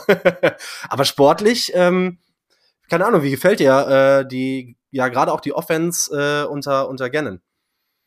Ja, also tatsächlich sehr gut. Ich war am Anfang auch wirklich sehr, sehr skeptisch. Vor allem, weil ich immer der Meinung bin, man sollte lieber einen offensiven, also auf offensive-minded Coach als Head Coach installieren. Aber tatsächlich macht er seine Arbeit, denke ich, ganz gut. Also zumindest was auf dem Feld so passiert. Ich kann jetzt natürlich nicht hinter die Kulissen blicken oder so. Zum Beispiel bei Seattle sagen ja immer alle, Pete Carroll wäre so ein geiler geiler Mensch und geiler Coach für die People halt, ne? Also eine geile Führungskraft in dem Sinne. Das kann ich natürlich nicht beurteilen, aber gerade was so on the field passiert, ist das schon echt okay. Man müsste jetzt wahrscheinlich Adrian hier haben, um genau aufzudröseln, welcher Coordinator bzw. welcher Coach da wie viel Anteil dran hat. Aber wenn er sich sein Coaching-Staff so zusammenstellt, dann hat auch Gannon da einen Anteil dran, denke ich. Und dementsprechend ist das schon ganz okay. Also ich glaube, man sieht das beziehungsweise ich als Fan, man muss dazu sagen, ich bin jetzt keiner dieser 49ers-Fans, der, das ist gerade so eine Fanbase, die so richtig... ne? Du willst auf Brock Purdy hinaus, ne? Ja, nicht nur, also generell irgendwie so Miami und die 49ers, die sind ja auf Twitter irgendwie diese Saison und letzte Saison auch schon völlig unerträglich, wirklich. Und hier kann ich das jetzt endlich mal sagen, weil hier bin ich ja in einem Bears-Podcast, da hört im besten Fall keiner zu. Keiner. Ja, nur Bears-Fans, die sehen das wahrscheinlich genauso. Und ich bin da halt komplett anders. Ne? Also ich sehe die Arizona Cardinals halt eher noch kritischer als andere Personen. Und worauf wollte ich jetzt eigentlich hinaus? Also dementsprechend sehe ich es halt alles sehr kritisch und mir gefällt es, weil ich sehe schon, dass da irgendwie so der Grundstein gelegt wird für eine Zukunft, die sukzessive irgendwie besser werden kann. Ne? Dann spannen wir aber direkt mal den Boden, wenn du sagst, in Richtung Zukunft. Die beiden Teams verbindet ja so ein bisschen eine Debatte, gerade auch hinsichtlich der Offseason, wenn wir da schon mal so ein bisschen vorweggreifen, und zwar die Quarterback-Debatte. Ich meine, du hast zwei Quarterbacks, die absolute Flashes haben, aber auch irgendwie ihre Flaws. Beide Teams haben voraussichtlich, je nachdem wie es noch läuft, aber einen Top-3-Pick, Stand jetzt zumindest. Wie glaubst du, gehen die Cardinals in der Offseason mit der Thematik Kyler Murray und dem Top-3 oder voraussichtlich Top-3-Pick um? Ja, also ich glaube, Top-3-Pick werden beide haben. Ich glaube sogar, euer First-Pick ist relativ safe. Also ich kann mir dadurch, dass die Eagles, das Problem ist, dass die Eagles jetzt gegen die Seahawks verloren haben, haben die Patriots und die Panthers hat sich der Strength of Schedule geändert. Das heißt, wenn die beiden gleich stehen und die Panthers noch ein Spiel gewinnen, dann rutschen die an 2. Das wäre richtig scheiße. Ja, das ist natürlich sehr kritisch, weil wenn Tampa Bay doch die nächsten beiden Spiele gewinnt, glaube ich, dann haben sie eine quasi Bye-Week, ne? Da könnten sie sich gegen euch super sicher die Niederlage leisten. So war es irgendwie, glaube ich. Green Bay meinst du? Oder was, Green Bay? Ja, Green Bay spielt am letzten Spieltag. Bin mir nicht sicher. Ja. Okay. Ja, okay, das ist natürlich dann blöd. Aber auf jeden Fall, genau, werden beide den Top-3-Pick haben. Und bei den Cardinals, wenn sie 3 haben, ist es natürlich auch wieder schwierig, weil an 1 und 2 werden ja Caleb Williams und Drake Maye gehen. Ich hab's ja nicht so mit der Aussprache von Namen, ne? Aber ja, es weiß wer gemeint ist. Ja, es dürfte richtig sein. Dann können sich natürlich die Cardinals, ehemaligen ASU, Jaden Daniels noch holen, aber nee. Also dann ist es vorbei mit Quarterback. So, wenn sie jetzt noch in die Top 2 rutschen, also Pick 1 oder Pick 2 kriegen, dann denke ich, sollte man sich schon darüber Gedanken machen. Und ja, Gedanken machen ist halt genau das richtige Wort, ne? Weil ich sehe zum Beispiel die Situation bei den Cardinals ein bisschen anders als bei den Bears, weil bei den Cardinals, also Kyler Murray, würde ich jetzt nicht sagen, spielt aktuell nicht auf einem Level, was höher anzusehen ist als Fields. Aber Kyler Murray hatte halt schon 2 Saisonhälften, wo er auf MVP-Kurs war. Ja. Und das ist halt der Unterschied. Und das Problem ist halt einfach diese fehlende Konstanz, dass er das nicht. Und das ist das gleiche Problem. Ja, das ist das gleiche Problem. Denn das Ceiling von beiden Quarterbacks ist exorbitant hoch. Denn selbst wenn man, ich meine, es gibt genügend Quarterbacks, die ihre Flaws mitbringen. Nehmen wir als Beispiel einen Josh Allen, der seit 2 Jahren die Liga in Interceptions mit anführt. Man sagt aber immer wieder, okay, durch seine Playmaking-Ability und durch die Big Plays lebt man so ein bisschen mit diesem Hero-Ball. Und vergleichbare Thematiken haben natürlich Kyler Murray und Fields auch. Meine Frage ist, wenn die Cardinals jetzt aus der Saison rausgehen, glaubst du, da wird schon vor dem Draft eine Evaluation und Entscheidung zu Murray passieren? Denn wenn man einen Quarterback draften will, dann müsste man ja schon fast schon überlegen, Murray vorher wegzutraden, um, wenn man einen Quarterback draftet, noch mehr Value für Murray irgendwie rauszubekommen, weil sonst ist man ja ein bisschen desperate, ihn abgeben zu müssen. Naja, das ist in der Tat so. Also wenn ich GM wäre, würde ich mir da jetzt tatsächlich nicht so einen Stress machen. Was heißt, wenn ich GM wäre? Wir sind ja alle irgendwie GMs in unseren Fantasy-Teams, deshalb kann man das so ein bisschen nachempfinden, ne? Also manchmal muss man da so ein bisschen auch seinen Value-Anspruch dann so geringer setzen, ne? Klar, du kriegst jetzt keine, also wenn du einen der ersten beiden Picks hast, dann kriegst du halt wahrscheinlich keinen, wie sagt man auf Deutsch? Also Haul wäre jetzt das englische Wort, ne? Kein dickes Ding mehr rum. Ja, keine Ahnung. Also ich weiß es nicht. Was war jetzt eigentlich nochmal die Frage? Verdammt.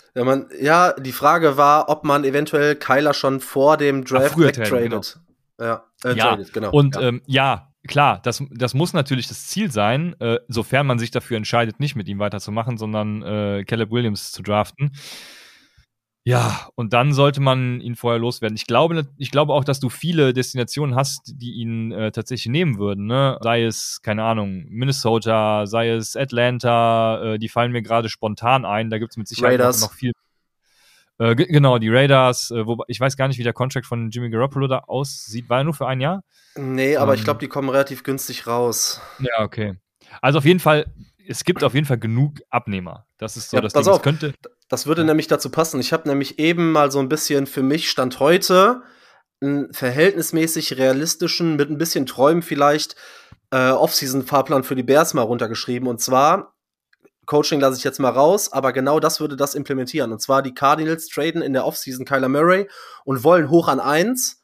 Dann kann man auf 3 runtergehen und ich sag mal vom Value, was kriegst du, wenn du in diesem Jahr von 3 auf 1 gehst? Ich sag mal, den dritten, vielleicht den Second-Rounder und den nächstjährigen First-Rounder. Keine Ahnung, ob das realistisch ist. Je nachdem, wie Quarterback-needy du bist. Also ich könnte damit sehr gut leben. Die Cardinals vielleicht auch. Ich weiß nicht, ob man so viel abgeben will, wenn man so ein Roster hat, das noch im Umbruch ist. Aber das wäre auf jeden Fall so ein Szenario, wo man noch in die Top 2 hochgehen könnte. Boah, hab's jetzt nicht so ganz verstanden. Die Cardinals geben den 3. Pick ab. Genau, und den 34. Ja, und kriegen den First-Rounder nächstes Jahr.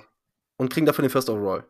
Also auf der einen Seite Murray-Bezug jetzt. Ja, okay. Ja, genau. Das passiert irgendwas mit Murray. Okay. Nee, Murray in der Offseason weg. Ich sag mal, du kriegst vielleicht noch ein oder zwei First-Rounder für Murray. Hast die dann natürlich in der Tasche. Ja. Das heißt, die 2 First-Rounder für Murray plus Caleb oder May. Und Ja, viel Spekulation, also viel Themen auf jeden Fall, die Offseason auf jeden Fall füllen werden. Ne? Ich glaube, bei beiden Teams bleibt es da relativ spannend. Aber lass uns doch mal auf das Spiel im Allgemeinen gucken. Ich meine, für die Cardinals geht's auch, also für beide Teams geht's ja irgendwie darum, unabhängig vom Draft-Pick auch so eine Culture zu etablieren. Ich glaube, das unterschätzen viele, dass Teams auch einfach wieder lernen müssen zu gewinnen. Man sieht es dieses Jahr in Chicago, dass das Team ja an diesen historischen Niederlagen im 4. Quarter einfach teilweise das Siegen wieder lernen muss. Und die Spieler reden ja auch immer wieder, auch Ex-Spieler davon in Interviews, wie wichtig das ist, so eine Mentalität und so eine Culture im Lockerroom zu etablieren. Was glaubst du, bringt das Spiel erstmal mit? In welche Richtung geht das? Bekommt man ein gutes Spiel, ein schlechtes Spiel? Weil tendenziell vom Record her könnte man jetzt auch erwarten, dass das ein echt langweiliges Ding wird. Ja, also eine Sache, ich gehe nochmal kurz darauf ein, weil mich das sehr interessiert, weil ich glaube, viele unterschätzen auch, dass Spieler in der NFL, also es gibt ja in den USA nur die NFL, es gibt ja keine zweite Liga oder so und dementsprechend, wenn du aus der NFL raus bist, hast halt verkackt. Und dieses ganze Tanking-Gelaber ist halt sowieso per se kompletter Bullshit, weil jeder Spieler spielt halt um den nächsten Vertrag.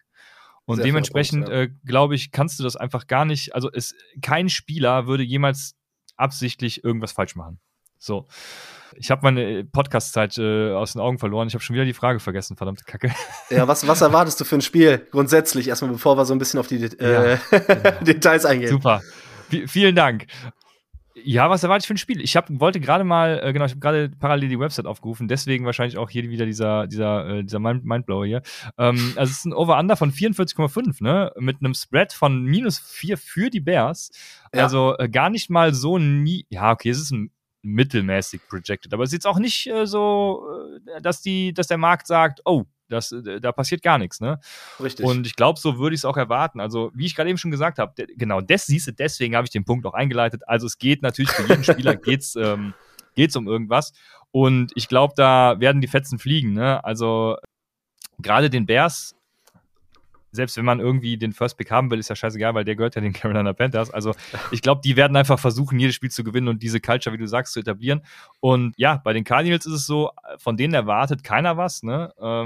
Dementsprechend ist da jedes gute Play gefeiert und am besten ist das Play nur so gut, dass man trotzdem verliert.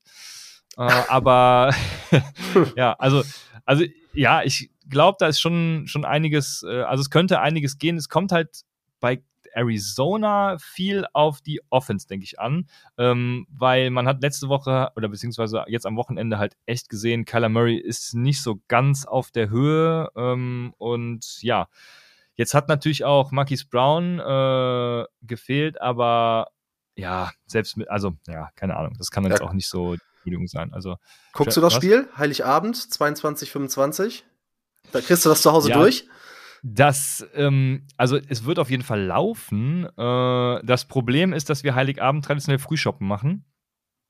Und dementsprechend bin ich so ab 9 Uhr unterwegs und ich wollte es dieses Jahr ein bisschen langsamer angehen lassen, weil wir sind dann immer zur Schwiegerfamilie eingeladen, Heiligabend, und da habe ich die letzten beiden Jahre keine Erinnerungen daran, wie das so ablief. Deswegen wollte ich es mal ruhig, also ja, ich werde es wahrscheinlich gucken, aber du kannst mich am 25. fragen und ich werde dir nicht sagen können, was da passiert ist. Aber ich werde es mir auf jeden Fall in der 40 natürlich angucken, danach nochmal. Ja, und ja. Ja, ich werde am 25. direkt wahrscheinlich morgens die Recap aufnehmen wollen. Deshalb du kriegst es nicht durch, ja? Doch. Also ich habe es schon angekündigt. Also es ist nicht auf große Freude gestoßen, aber ich glaube, ich komme da ohne Bad Feelings raus. Deshalb, ich guck's mir an und nehme dann am nächsten Tag direkt die Recap auf. Vormittags, dann stehe ich irgendwie früh auf, nehme den ganzen Bums auf, damit ich direkt wieder Mittwoch die Folge rausbringen kann. Okay. Genau, gucken wir uns mal die Key-Matchups an. Und ich habe mir eins rausgesucht, was mal so ein bisschen anders ist als die ich sonst immer hatte. Und zwar einer der größten Faktoren könnte für mich auf jeden Fall eigentlich Chicago an sich sein. Denn Arizona kommt nach Chicago, erstmal auswärts, dann im Stadion ohne Dach, im Dezember bei den Wetterverhältnissen, wenn man aus Arizona kommt. Ich glaube, das kann definitiv so ein Zünglein an der Waage sein, damit so ein Arizona-Team sich gegebenenfalls weniger wohlfühlt als Chicago. Glaubst du, das Wetter hat einen Einfluss? Boah, also ich habe jetzt gerade auch nochmal geguckt, wo du es gesagt hast. Also ich weiß nicht, was dein Ding so sagt. Hier stehen jetzt 8 Grad Celsius bei so leichten Schauern. Das ist zu warm. Das ist zu warm, sagst du? Ja, für meinen Geschmack. Im Dezember in Chicago. Also wenn es jetzt 8 Grad sind, dann würde ich sagen, das hat jetzt keinen Einfluss, ne? Aber wenn es dann schon so in die Schauer geht und das Ganze so an den Gefrierpunkt kommt, dann tatsächlich, könnte man drüber streiten, ne? Aber ich würde mal behaupten, du hast ja auch selbst schon zumindest Flag Football Erfahrung. Ich weiß gar nicht, ob du auch mal im Tackle gespielt hast, aber ja, also ich glaube, das Wetter an sich, die Kälte und so, das macht nicht viel mit einem. Also wenn es tatsächlich Probleme gibt, dann war es, ne? Zumindest bei mir, genau, dann war es halt der Regen. Und ich glaube, in der NFL bist du damit so gut, also du kommst damit gut klar. Ich glaube nicht, dass das Wetter einen krassen Einfluss auf das Spiel haben sollte zumindest. Hast du denn unabhängig davon so on the fly ein Key-Match-Up, vielleicht auch auf offensiver Seite von Arizona gegen die Best Defense, was mitentscheidend sein kann für so einen Ausgang oder den Verlauf des Spiels? Ja, wie gut könnt ihr Tight Ends covern? Ja, habe ich nachgeguckt, und zwar, das habe ich mir nämlich auch aufgeschrieben, gerade Trey McBride spielt ja eine wirklich richtig gute Saison. Die Bears haben in 23 bisher in 15 Spielen 714 Yards gegen Tight Ends zugelassen, das sind 8,5 Yards per Game, sind damit ich hätte es gedacht, das wäre noch viel besser, also vom Ranking her, sind damit 13. Aber Chicago hat 7 Touchdowns schon gegen Tight Ends zugelassen. Das heißt, in der Red Zone nicht so gut, aber sonst overall, weil wir haben ja eben kurz drüber gequatscht, du hast das Spiel gegen die Browns ja nicht gesehen. Du musst dir auf jeden Fall nochmal den letzten Browns-Drive angucken, denn da hat Matt Eberflus die hervorragende Idee gehabt, unseren Defensive Tackle über 300 Pfund, Justin Jones, in Zone Coverage quasi gegen David Njoku zu stellen. Also da kommen dann auch tolle Sachen bei rum. Aber ja, genau, das ist auf jeden Fall ein Thema. Trey McBride ja, rollt dieses Jahr, oder? Ja, auf jeden Fall, genau. Also Trey McBride wäre so mein Matchup. Und das Ding ist, wenn ihr generell nur 8 Yards zulasst, dann sind die Touchdowns egal, weil es fängt ja halt sonst keiner die Bälle, ne? Also ich hatte am Anfang auch große Hoffnungen auf Michael Wilson, weil der echt ein gutes College-Tape war sehr vielversprechend und auch die Stats aus dem College, aber bisher kommt dabei auch nicht so viel rum. Ja gut, der war jetzt auch hier und da mal mit ein paar WWchen raus, aber ja, sonst passiert halt nicht viel. Ist klar, du hast es eben auch schon angesprochen, das Rushing-Game ist ganz gut. Da kann natürlich einiges gehen, wobei ich glaube, da ist die Chicago-Defense auch gut vorbereitet. Ja, in den letzten Wochen, also komplett sind sie auf 7, ja, nach Rushing EPA. Ja. Wenn man sich seit Woche 10 auf 7. Ja. Ja, das ist ja schon gut, möchte man meinen. Ja. Dementsprechend, wird schwierig. Es kommt wahrscheinlich wirklich viel auf Kyler Murray und dann die Einzelqualitäten, beziehungsweise die einzelnen Matchups da anderen. Ich wollte gerade mal gucken, wie so eure Cornerbacks performen. Und ja, Jaylon Johnson natürlich. Ja, ist vielleicht dieses Jahr der beste Cornerback der NFL nach vielen Stats. Ja, jetzt fängt er auch noch an, Turnover zu produzieren. Ich meine, du hast gegen gegen Trey McBride. Ja, natürlich so ein Wechsel, je nachdem, wie man aufstellt, gegen Tremaine Edmonds, der ja viel in Coverage droppt. Du hast Jaquan Brisker, der viel in der Box spielt als Safety, oder Kyler Gordon, der im Slot spielt auf Cornerback, je nachdem, welche ob du Base Formation oder Nickel Package spielst. Das wird auf jeden Fall ein Matchup, was die Bears verteidigen müssen, weil das ist ja schon ein Stick-Mover jetzt für Arizona gewesen, der sowohl unter Murray als auch unter Dobbs gut funktioniert hat. Ja, du hast gesagt, das Rushing Game, wir haben die Stärke der Cardinals Offense angesprochen, und was natürlich auch immer ein Thema ist, wenn du gegen Kyler Murray spielst, so, du musst irgendwie Kyler Murray containen, ne? Du musst es irgendwie schaffen, auch wenn er ein guter Passer ist, diese Big Plays am Boden zu verhindern. Die Bears haben, ich habe da leider kein Ranking zu, das wäre richtig viel Arbeit gewesen, weil es das nirgendwo komplett gab, aber Rushing Yards haben die Bears 118 zugelassen in den letzten 15 Spielen, 3,1 Yards per Game, Quarterback Rushing, das ist schon ziemlich gut.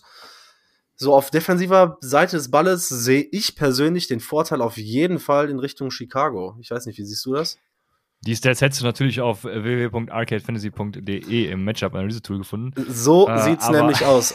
Alle, die es interessiert, werden wir gleich nochmal 1, 2 Worte zu wechseln, aber genau da hätte ich sie finden können. Ja, aber ja, also genau, wie gesagt, ich glaube, es kommt tatsächlich viel auf Kyler Murray an, und dann, ich dachte tatsächlich, Tyrique Stevenson wäre ein bisschen besser gewesen dieses Jahr als das, was die PFF-Grades hergeben. Wobei wir über PFF-Grades ja eben auch schon gesprochen haben. Also PFF ist tatsächlich nicht so gut. iTest bestätigt das nicht ganz so. Er hatte am Anfang so krasse Rookie-Ups and Downs, wird so ein bisschen solider und hat, ich hasse das ne? Also alle feiern diese Matt Eberflus-Defense, weil die jetzt den Turnaround geschafft haben, vergessen aber, dass die mit Jon Snow jemanden reingeholt haben, der so ein bisschen eine Coordinator-ähnliche, beratende Rolle einnimmt, wodurch sich die Defense verbessert hat. Und dass wir immer noch im 4. Quarter so viel abgeben und so viel softe Cover-2-Zone-Defense spielen. Und das entspricht beispielsweise, um auf Tyrique Stevenson zu kommen, gar nicht seinen Stärken. Der ist halt super physisch, der ist super stark an der Line of Scrimmage, ist ein super guter Tackler, und der ist halt ein bisschen off in der Coverage. Und da kann man, glaube ich, der ist halt super athletisch und super stark im Tackling, aber ich glaube, in der Coverage kann man den schon attackieren. Gerade gegen den Rookie, wenn du es schaffst, irgendwie Jaylon Johnson irgendwie wegzuschemen und dann Brown gegen Tyrique Stevenson, gerade mit dem Speed, kann das auf jeden Fall ein wichtiges Ding für die Passing-Offense der Cardinals werden. Ja, das auf jeden Fall. Und ja, ich weiß gar nicht, ob Kyler Murray dann, also wie du schon sagst, ne, containen und am Boden bin ich mir tatsächlich nicht sicher. Ich weiß, ich habe auch tatsächlich keine Stats parat, muss ich gestehen, wie viel er jetzt oder wie gut er auch selbst gerusht hat, seitdem er wieder da ist. Ich habe einfach das Gefühl, generell sein Kreuzbandriss, ich weiß gar nicht, was alles gerissen war, was nur das Kreuzband, sein Kreuzbandriss hat da auf jeden Fall seine Spuren hinterlassen. Er ist da so ein bisschen aware of will ich nicht gerade sagen, weil aware ist er nicht, aber also er hat ein bisschen Angst, habe ich das Gefühl. Ja. Ja, und generell, ja, jeder, der Upside gehört hat oder Upside hört auch immer noch, der hört mich nicht mehr, das war blöd, aber der gehört hat, der weiß ja, dass ich öfters schon über Kyler Murray geflucht habe, weil er da, wenn er die Pocket verlässt, oftmals wie so ein aufgescheuchtes Huhn rumrennt. Und manchmal habe ich mir halt auch gewünscht, bleib doch einfach in deiner scheiß Pocket, step nach vorne und mach den ordentlichen Wurf, ne? Und ja, vielleicht ist es genau das, die Chance der Cardinals, wenn die Bears ihn containen, dass das endlich mal passiert. Ja. Ja, weil vor allem über außen, gerade mit Montez Sweat, der ja seit er in Chicago ist, eine überragende, hat auch schon vorher eine gute Saison gespielt, aber seitdem, ich weiß nicht, ob du es mitbekommen hast, Montez Sweat führt derzeit 2 Franchises als Sackleader an. Ja, der ich krieg doch dein Twitter-Game mit. Natürlich. Ja, jawollo, so sind wir nämlich. Ja, also das kann natürlich dann auch ein Matchup werden, ne? Also gerade da habe ich mir die PFF-Grade zu angeguckt, und zwar die Cardinals Offense im Passblock auf 21 und im Runblocking, was auch da die EPA so ein bisschen bestätigt, im Runblock auf 3, im Runblocking. Das heißt, im Passrush kann man auf jeden Fall attackieren. Bestätigt das der Eye-Test auch so ein bisschen, oder ist das wieder PFF? Du meinst jetzt war es jetzt der Pass-Rush der Cardinals? Nee, Pass-Blocking der Cardinals. Ah, Pass-Blocking, ja, ist okay. Auf 21, ja. Genau, das wäre nämlich jetzt ein wilder Change gewesen. In der Pass Rush ist auf 29 laut PFF. Ja, okay. Bestätigt das der Eye-Test? Das ist eine gute Frage. Ich fand das eigentlich gar nicht so schlimm, was in der O-Line passiert ist bei den Cardinals. Deswegen erschreckend, dass sie da so schlecht sind. Aber klar, du hast jetzt nicht die Überline, ne? Ja, ich weiß nicht. Also gerade mit Paris Johnson, von dem ich mir persönlich auch mehr versprochen habe, weiß gerade gar nicht, hoffentlich sagen die PFF-Grades nicht, der ist hier Überspitze dieses Jahr. Ist ja auf jeden Fall schlecht. Also ist der Left Tackle oder spielt der Right Tackle bei euch? Da war ja sogar mal im Gespräch, dass der auch sogar Right Tackle, sofern DJ Humphries nicht gesperrt wird oder sich verletzt oder was auch immer. Right Tackle, ja, dann wird er ja viel mit das Matchup gegen Montez Sweat haben. Das ist auf da jeden haben wir doch Fall schon unser Key-Matchup. Siehst du, haben wir gemeinsam hier herausgearbeitet. Oh, hör mal, Wahnsinn, wie das hier funktioniert. Als ob wir seit Jahren nichts anderes machen würden. Ja, das wird auf jeden Fall spannend, weil die von Verletzungen geplagte Offensive Line hat Montez Sweat ja schon terrorisiert. Das war ja schon richtig, richtig gut. Wenn wir uns auf die andere Seite mal begeben und so ein bisschen die Offense der Bears angucken, ja, im Zweifel, wenn man sich wir haben es eben durchgesprochen, ne, die Advanced Stats der Cardinals Defense anguckt mit der Rushing EPA auf 18 und der Dropback EPA auf 31, dann vor allem jetzt in den letzten 10 Spielen, ja, dann ist DJ Moore ein Faktor, ne, weil wenn die Coverage oder generell die Grade im Dropback-Game jetzt nicht so gut ist, dann kann oder ist auch gar nicht so unwahrscheinlich, dass DJ Moore wieder ein Monsterspiel haben wird.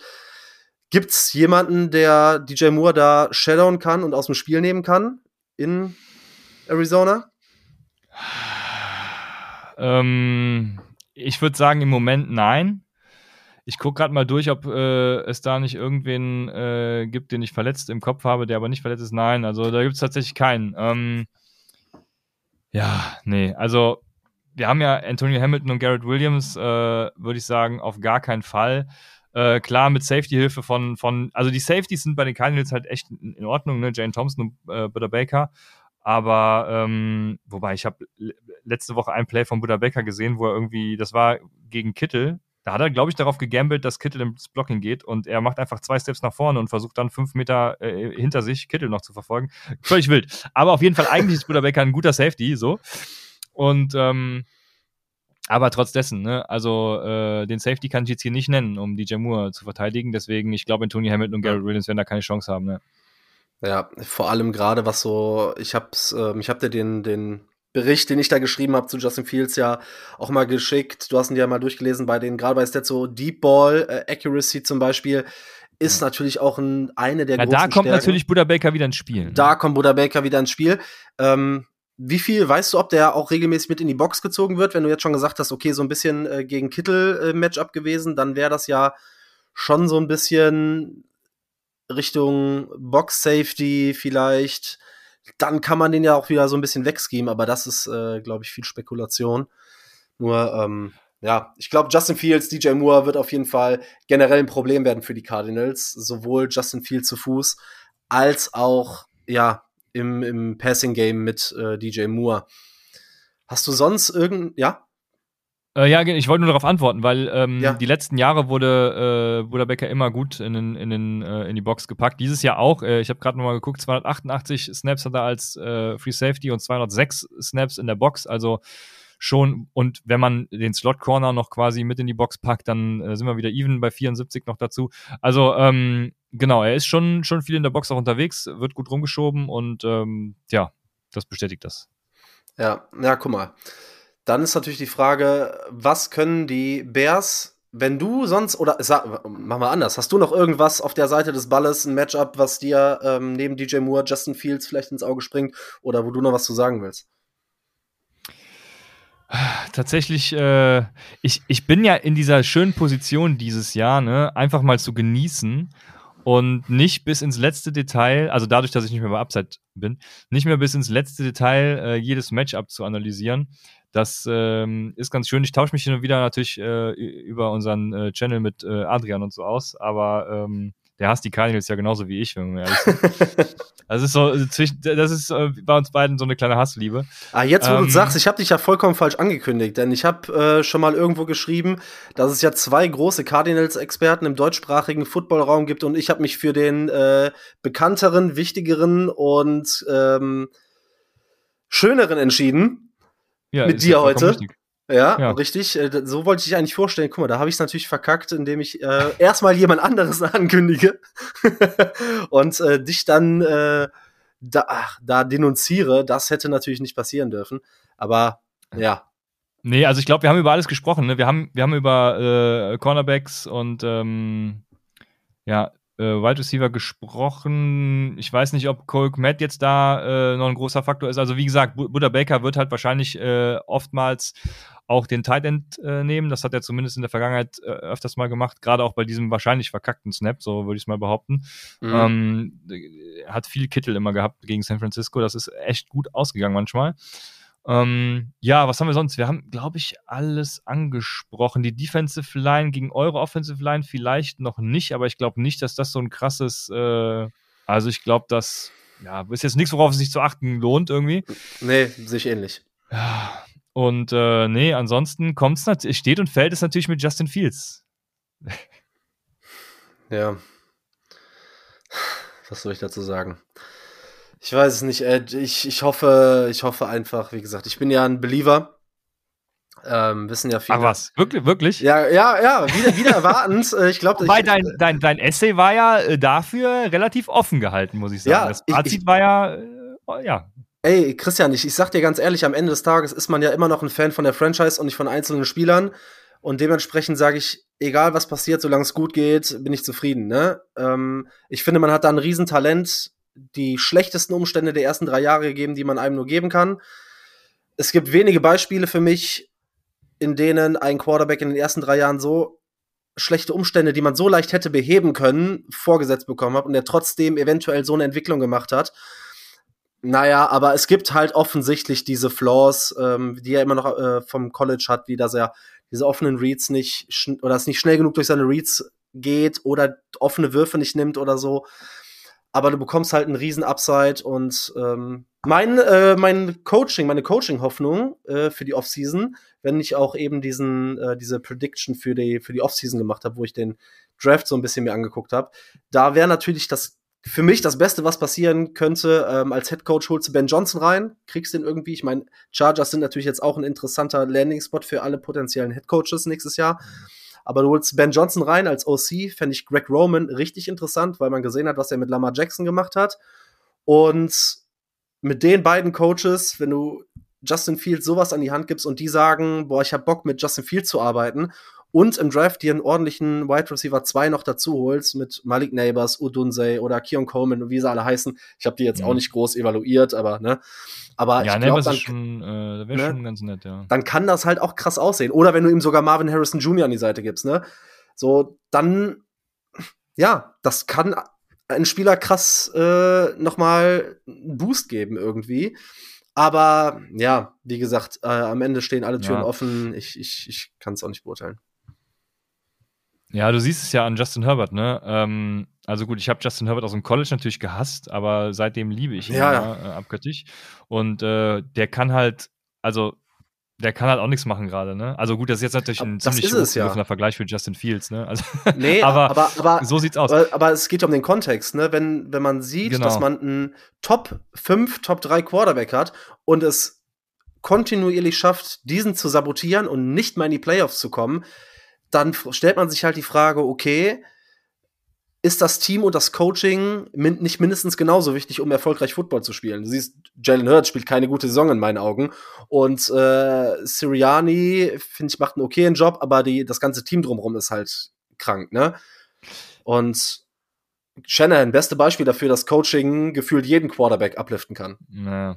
Aber schön, dass du Jalen Hurts auch ansprichst, weil ich habe mit Adrian und ich glaube, es war Timo, die Tage noch darüber gesprochen, dass Justin Fields so ein bisschen, dass Jalen Hurts so ein bisschen die Comparison zu Justin Fields ist, ne? Und das könnte auch Justin Fields Ceiling tatsächlich sein, also die gute Jalen Hurts Season, jetzt nicht diese aus dieser Saison, weil ja, so ähnliches Skillset, Jalen Hurts müsste noch ein bisschen mehr wieder auf dem Boden machen, und genau so ist es irgendwie auch mit Justin Fields, ne? Der kann viel auf dem Boden, hat seine Highlight-Plays, hat natürlich auch seine paar Plays, wo es komplett off ist, aber klar. Das ist so ein bisschen, also es ließe sich auf jeden Fall ein Case dafür machen, mit Justin Fields weiterzumachen. Ich sehe den Case tatsächlich ehrlich ein bisschen anders, aber aber das ist es ja. Du weißt, was ich sagen will. So. Ja, man kann halt, ich finde es auch total fair, da eine andere Meinung zu haben, als ich die habe. Denn es gibt für beide Richtungen, die man gehen möchte, gibt es, glaube ich, valide Argumente. Es gibt mir nur, also die amerikanische Football-Bubble, die braucht man ja generell nie am besten verfolgen, weil die sind ja immer, die eine Sache ist der neue Heilige Gral und der Rest ist Schrott und Scheiße und kann aber gar nichts. Aber das sind bezahlte Experten. Ja, und das ist das Kranke, ne?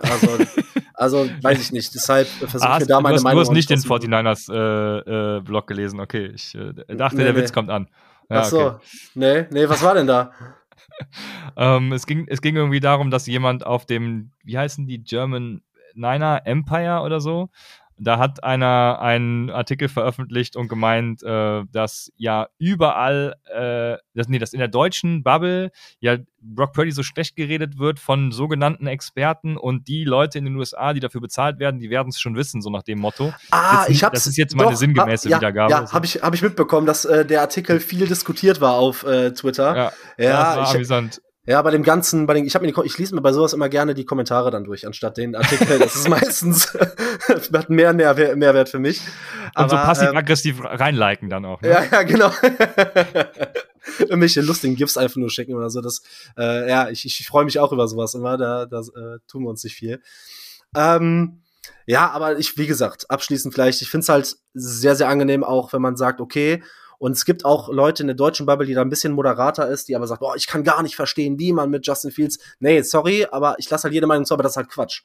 Das ist totaler Quatsch, dass es keine Argumente für Justin Fields gibt. Ich habe das heute getwittert, aus den letzten 15 Jahren, glaube ich, haben 2 First Overall Quarterbacks einen Super Bowl gewonnen. Matthew Stafford oder sogar noch länger, und zwar Matthew Stafford und Peyton Manning. Du führst jetzt hier gegen den Analytics Guy, aber keine Super Bowl Win Stats an, ja? Also das, wenn das das Ziel ist, natürlich nicht, aber das kann man ja, aber Stats nutzt man ja so, wie man sie braucht. Du weißt das als Analytics Guy. Okay, ja, das stimmt. Ja, ne? Ja. Du trau keiner Statistik, die du nicht selbst gefälscht hast und so weiter, dementsprechend so, also das sind halt trotzdem Faktoren, weil man darf halt nicht so tun, als wenn der Draft eines Quarterbacks an 1 das Allheilmittel wäre und damit alle Probleme gelöst wären und die Franchise auf einmal den 100% richtigen Weg zum Erfolg eingeschlagen hätte. So, es ist immer noch ein Gamble, das dürfen wir nicht vergessen. Ne? Ja, aber dann, genau, da haben wir auch da haben wir auch kurz schon drüber gesprochen, diese eine Sache, weil ich glaube, das das hast du nämlich so nicht geschrieben gehabt, dass es immer, also das ist so wie dieses Homer Simpson-Ding, ne? Willst du die Überraschungsbox oder das Boot? Ja, und genau. Die Überraschungsbox kann alles sein. Das ist jetzt so ein umgekehrtes Beispiel. Family Guy. Oder Family Guy war es, genau. Ich weiß nicht mehr. Ja, keine Ahnung. Ja, ich komme da ganz durcheinander. Aber, aber mit Justin Fields hast du halt das Boot. Und mit dem Rookie kann es halt nicht nur das Boot werden, sondern eben auch die Überschallrakete. Ne? Das ist halt das Ding. Wenn solange du, also machen wir es mal an richtigen, das Beispiel war total blöd. So, du hast in Justin Fields jetzt vielleicht einen Quarterback, der, keine Ahnung, Top 15 bis 20 ist oder sein kann oder was auch immer. Ne?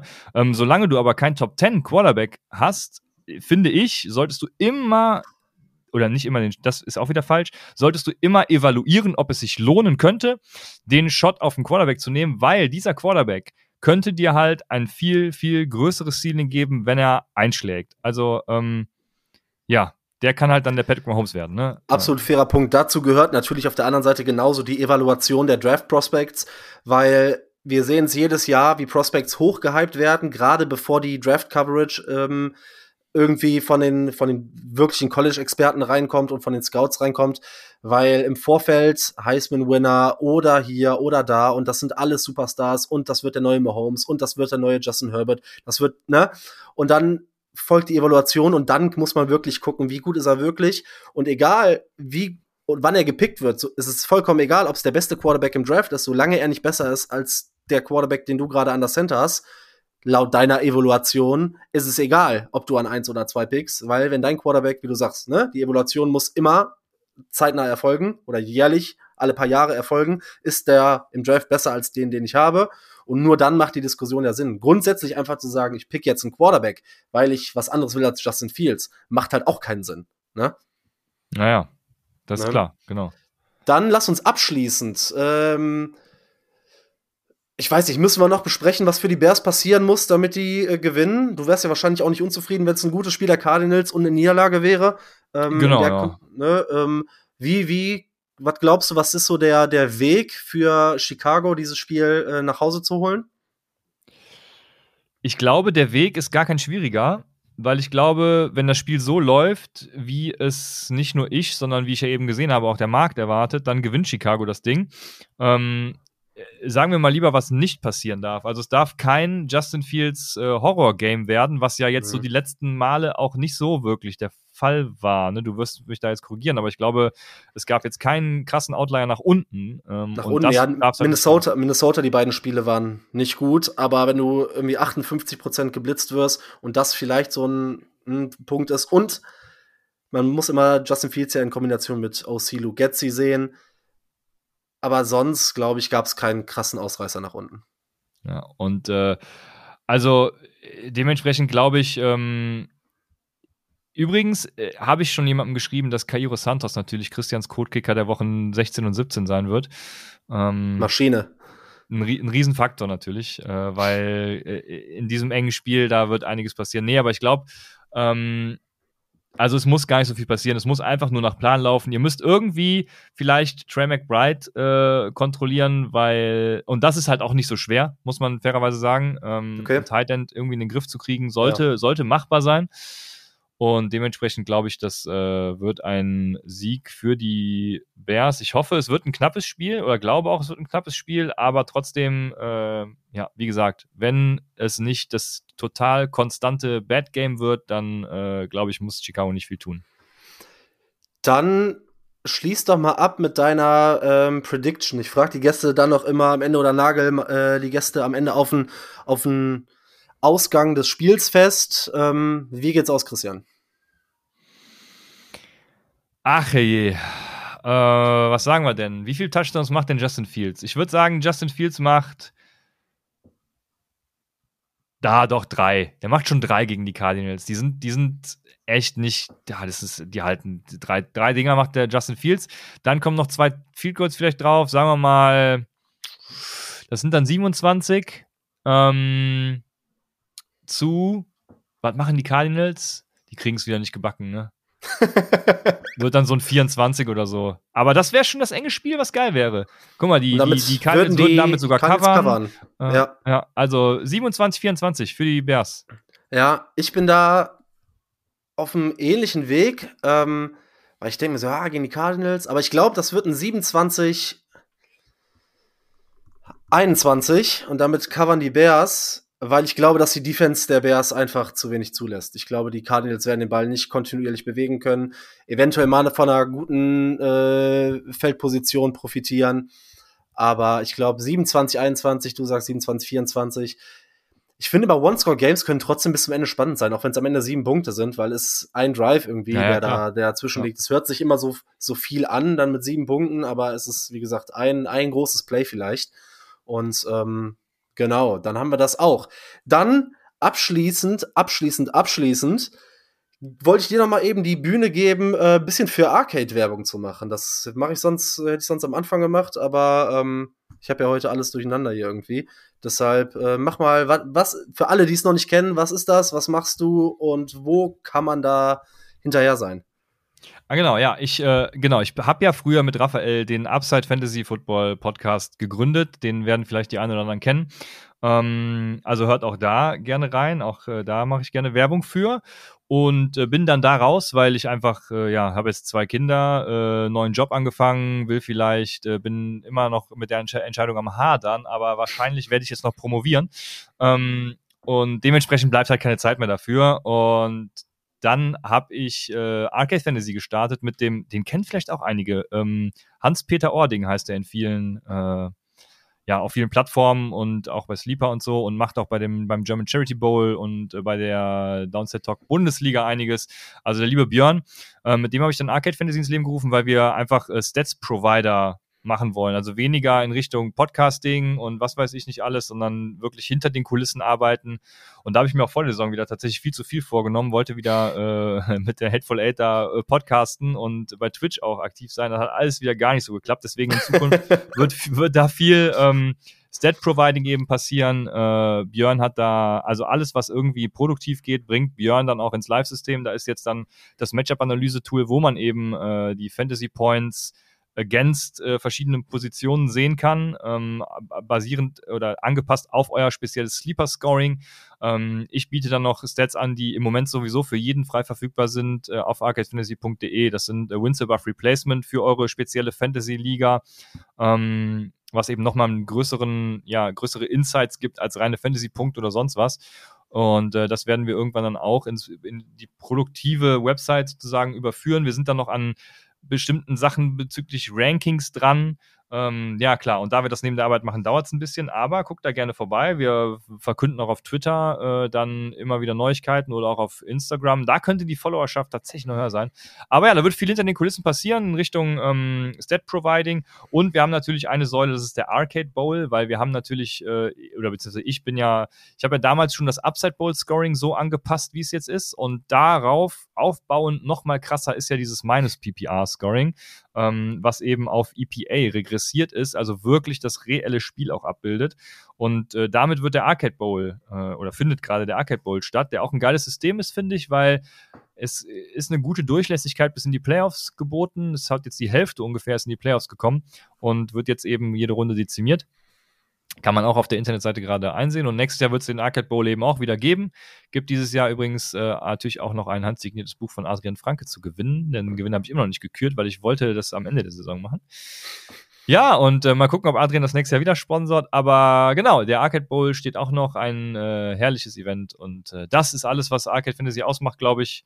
Und guckt da gerne vorbei. Ja. Perfekt. Ihr wisst Bescheid, steht auch alles nochmal in der Folgenbeschreibung. Wisst ihr eigentlich, dass ihr hier einen Upset-Bowl-Sieger als habt? Das ist ja die viel größere Frage eigentlich. Entschuldigung, dass ich jetzt nochmal unterbrochen habe. Nee, hör mal, kein Problem. Auch gerne doch. Ja, lang ist her. Danach nicht mehr mit Ruhm bekleckert. Aber ich meine, macht man das nicht so, will man sich da nicht auch ein bisschen zurückziehen und anderen die Bühne lassen? So ist das nicht auch ein Zeichen von Größe? Ja. Genau. So lasse ich das am besten mal stehen. Denn wie eben schon gesagt, habe ich dieses Jahr nicht so gut abgeschlossen. Dafür bin ich auf einem guten Weg, meine Bears Bamboozle Liga zu gewinnen. Da bin ich zumindest im Halbfinale. Und wenn ich gewinne, muss ich mich da auch nächstes Jahr rausziehen. Ich kann halt auch nicht jedes Jahr jede Liga gewinnen, sonst kann ich irgendwann gar nicht mehr spielen.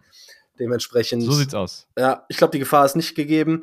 Und damit, Christian, dir nochmal vielen lieben Dank, dass du dich da heute, wir hatten ja schon ein bisschen länger drüber gequatscht, dir die Zeit genommen hast, mit mir so ein bisschen auf das Matchup gegen die Cardinals zu gucken. War mir wie immer eine Freude. Wir beide hören uns mit Sicherheit dann irgendwie kurz nach dem Spiel nochmal, also am nächsten Tag vielleicht nochmal kurz, wie es so gelaufen ist.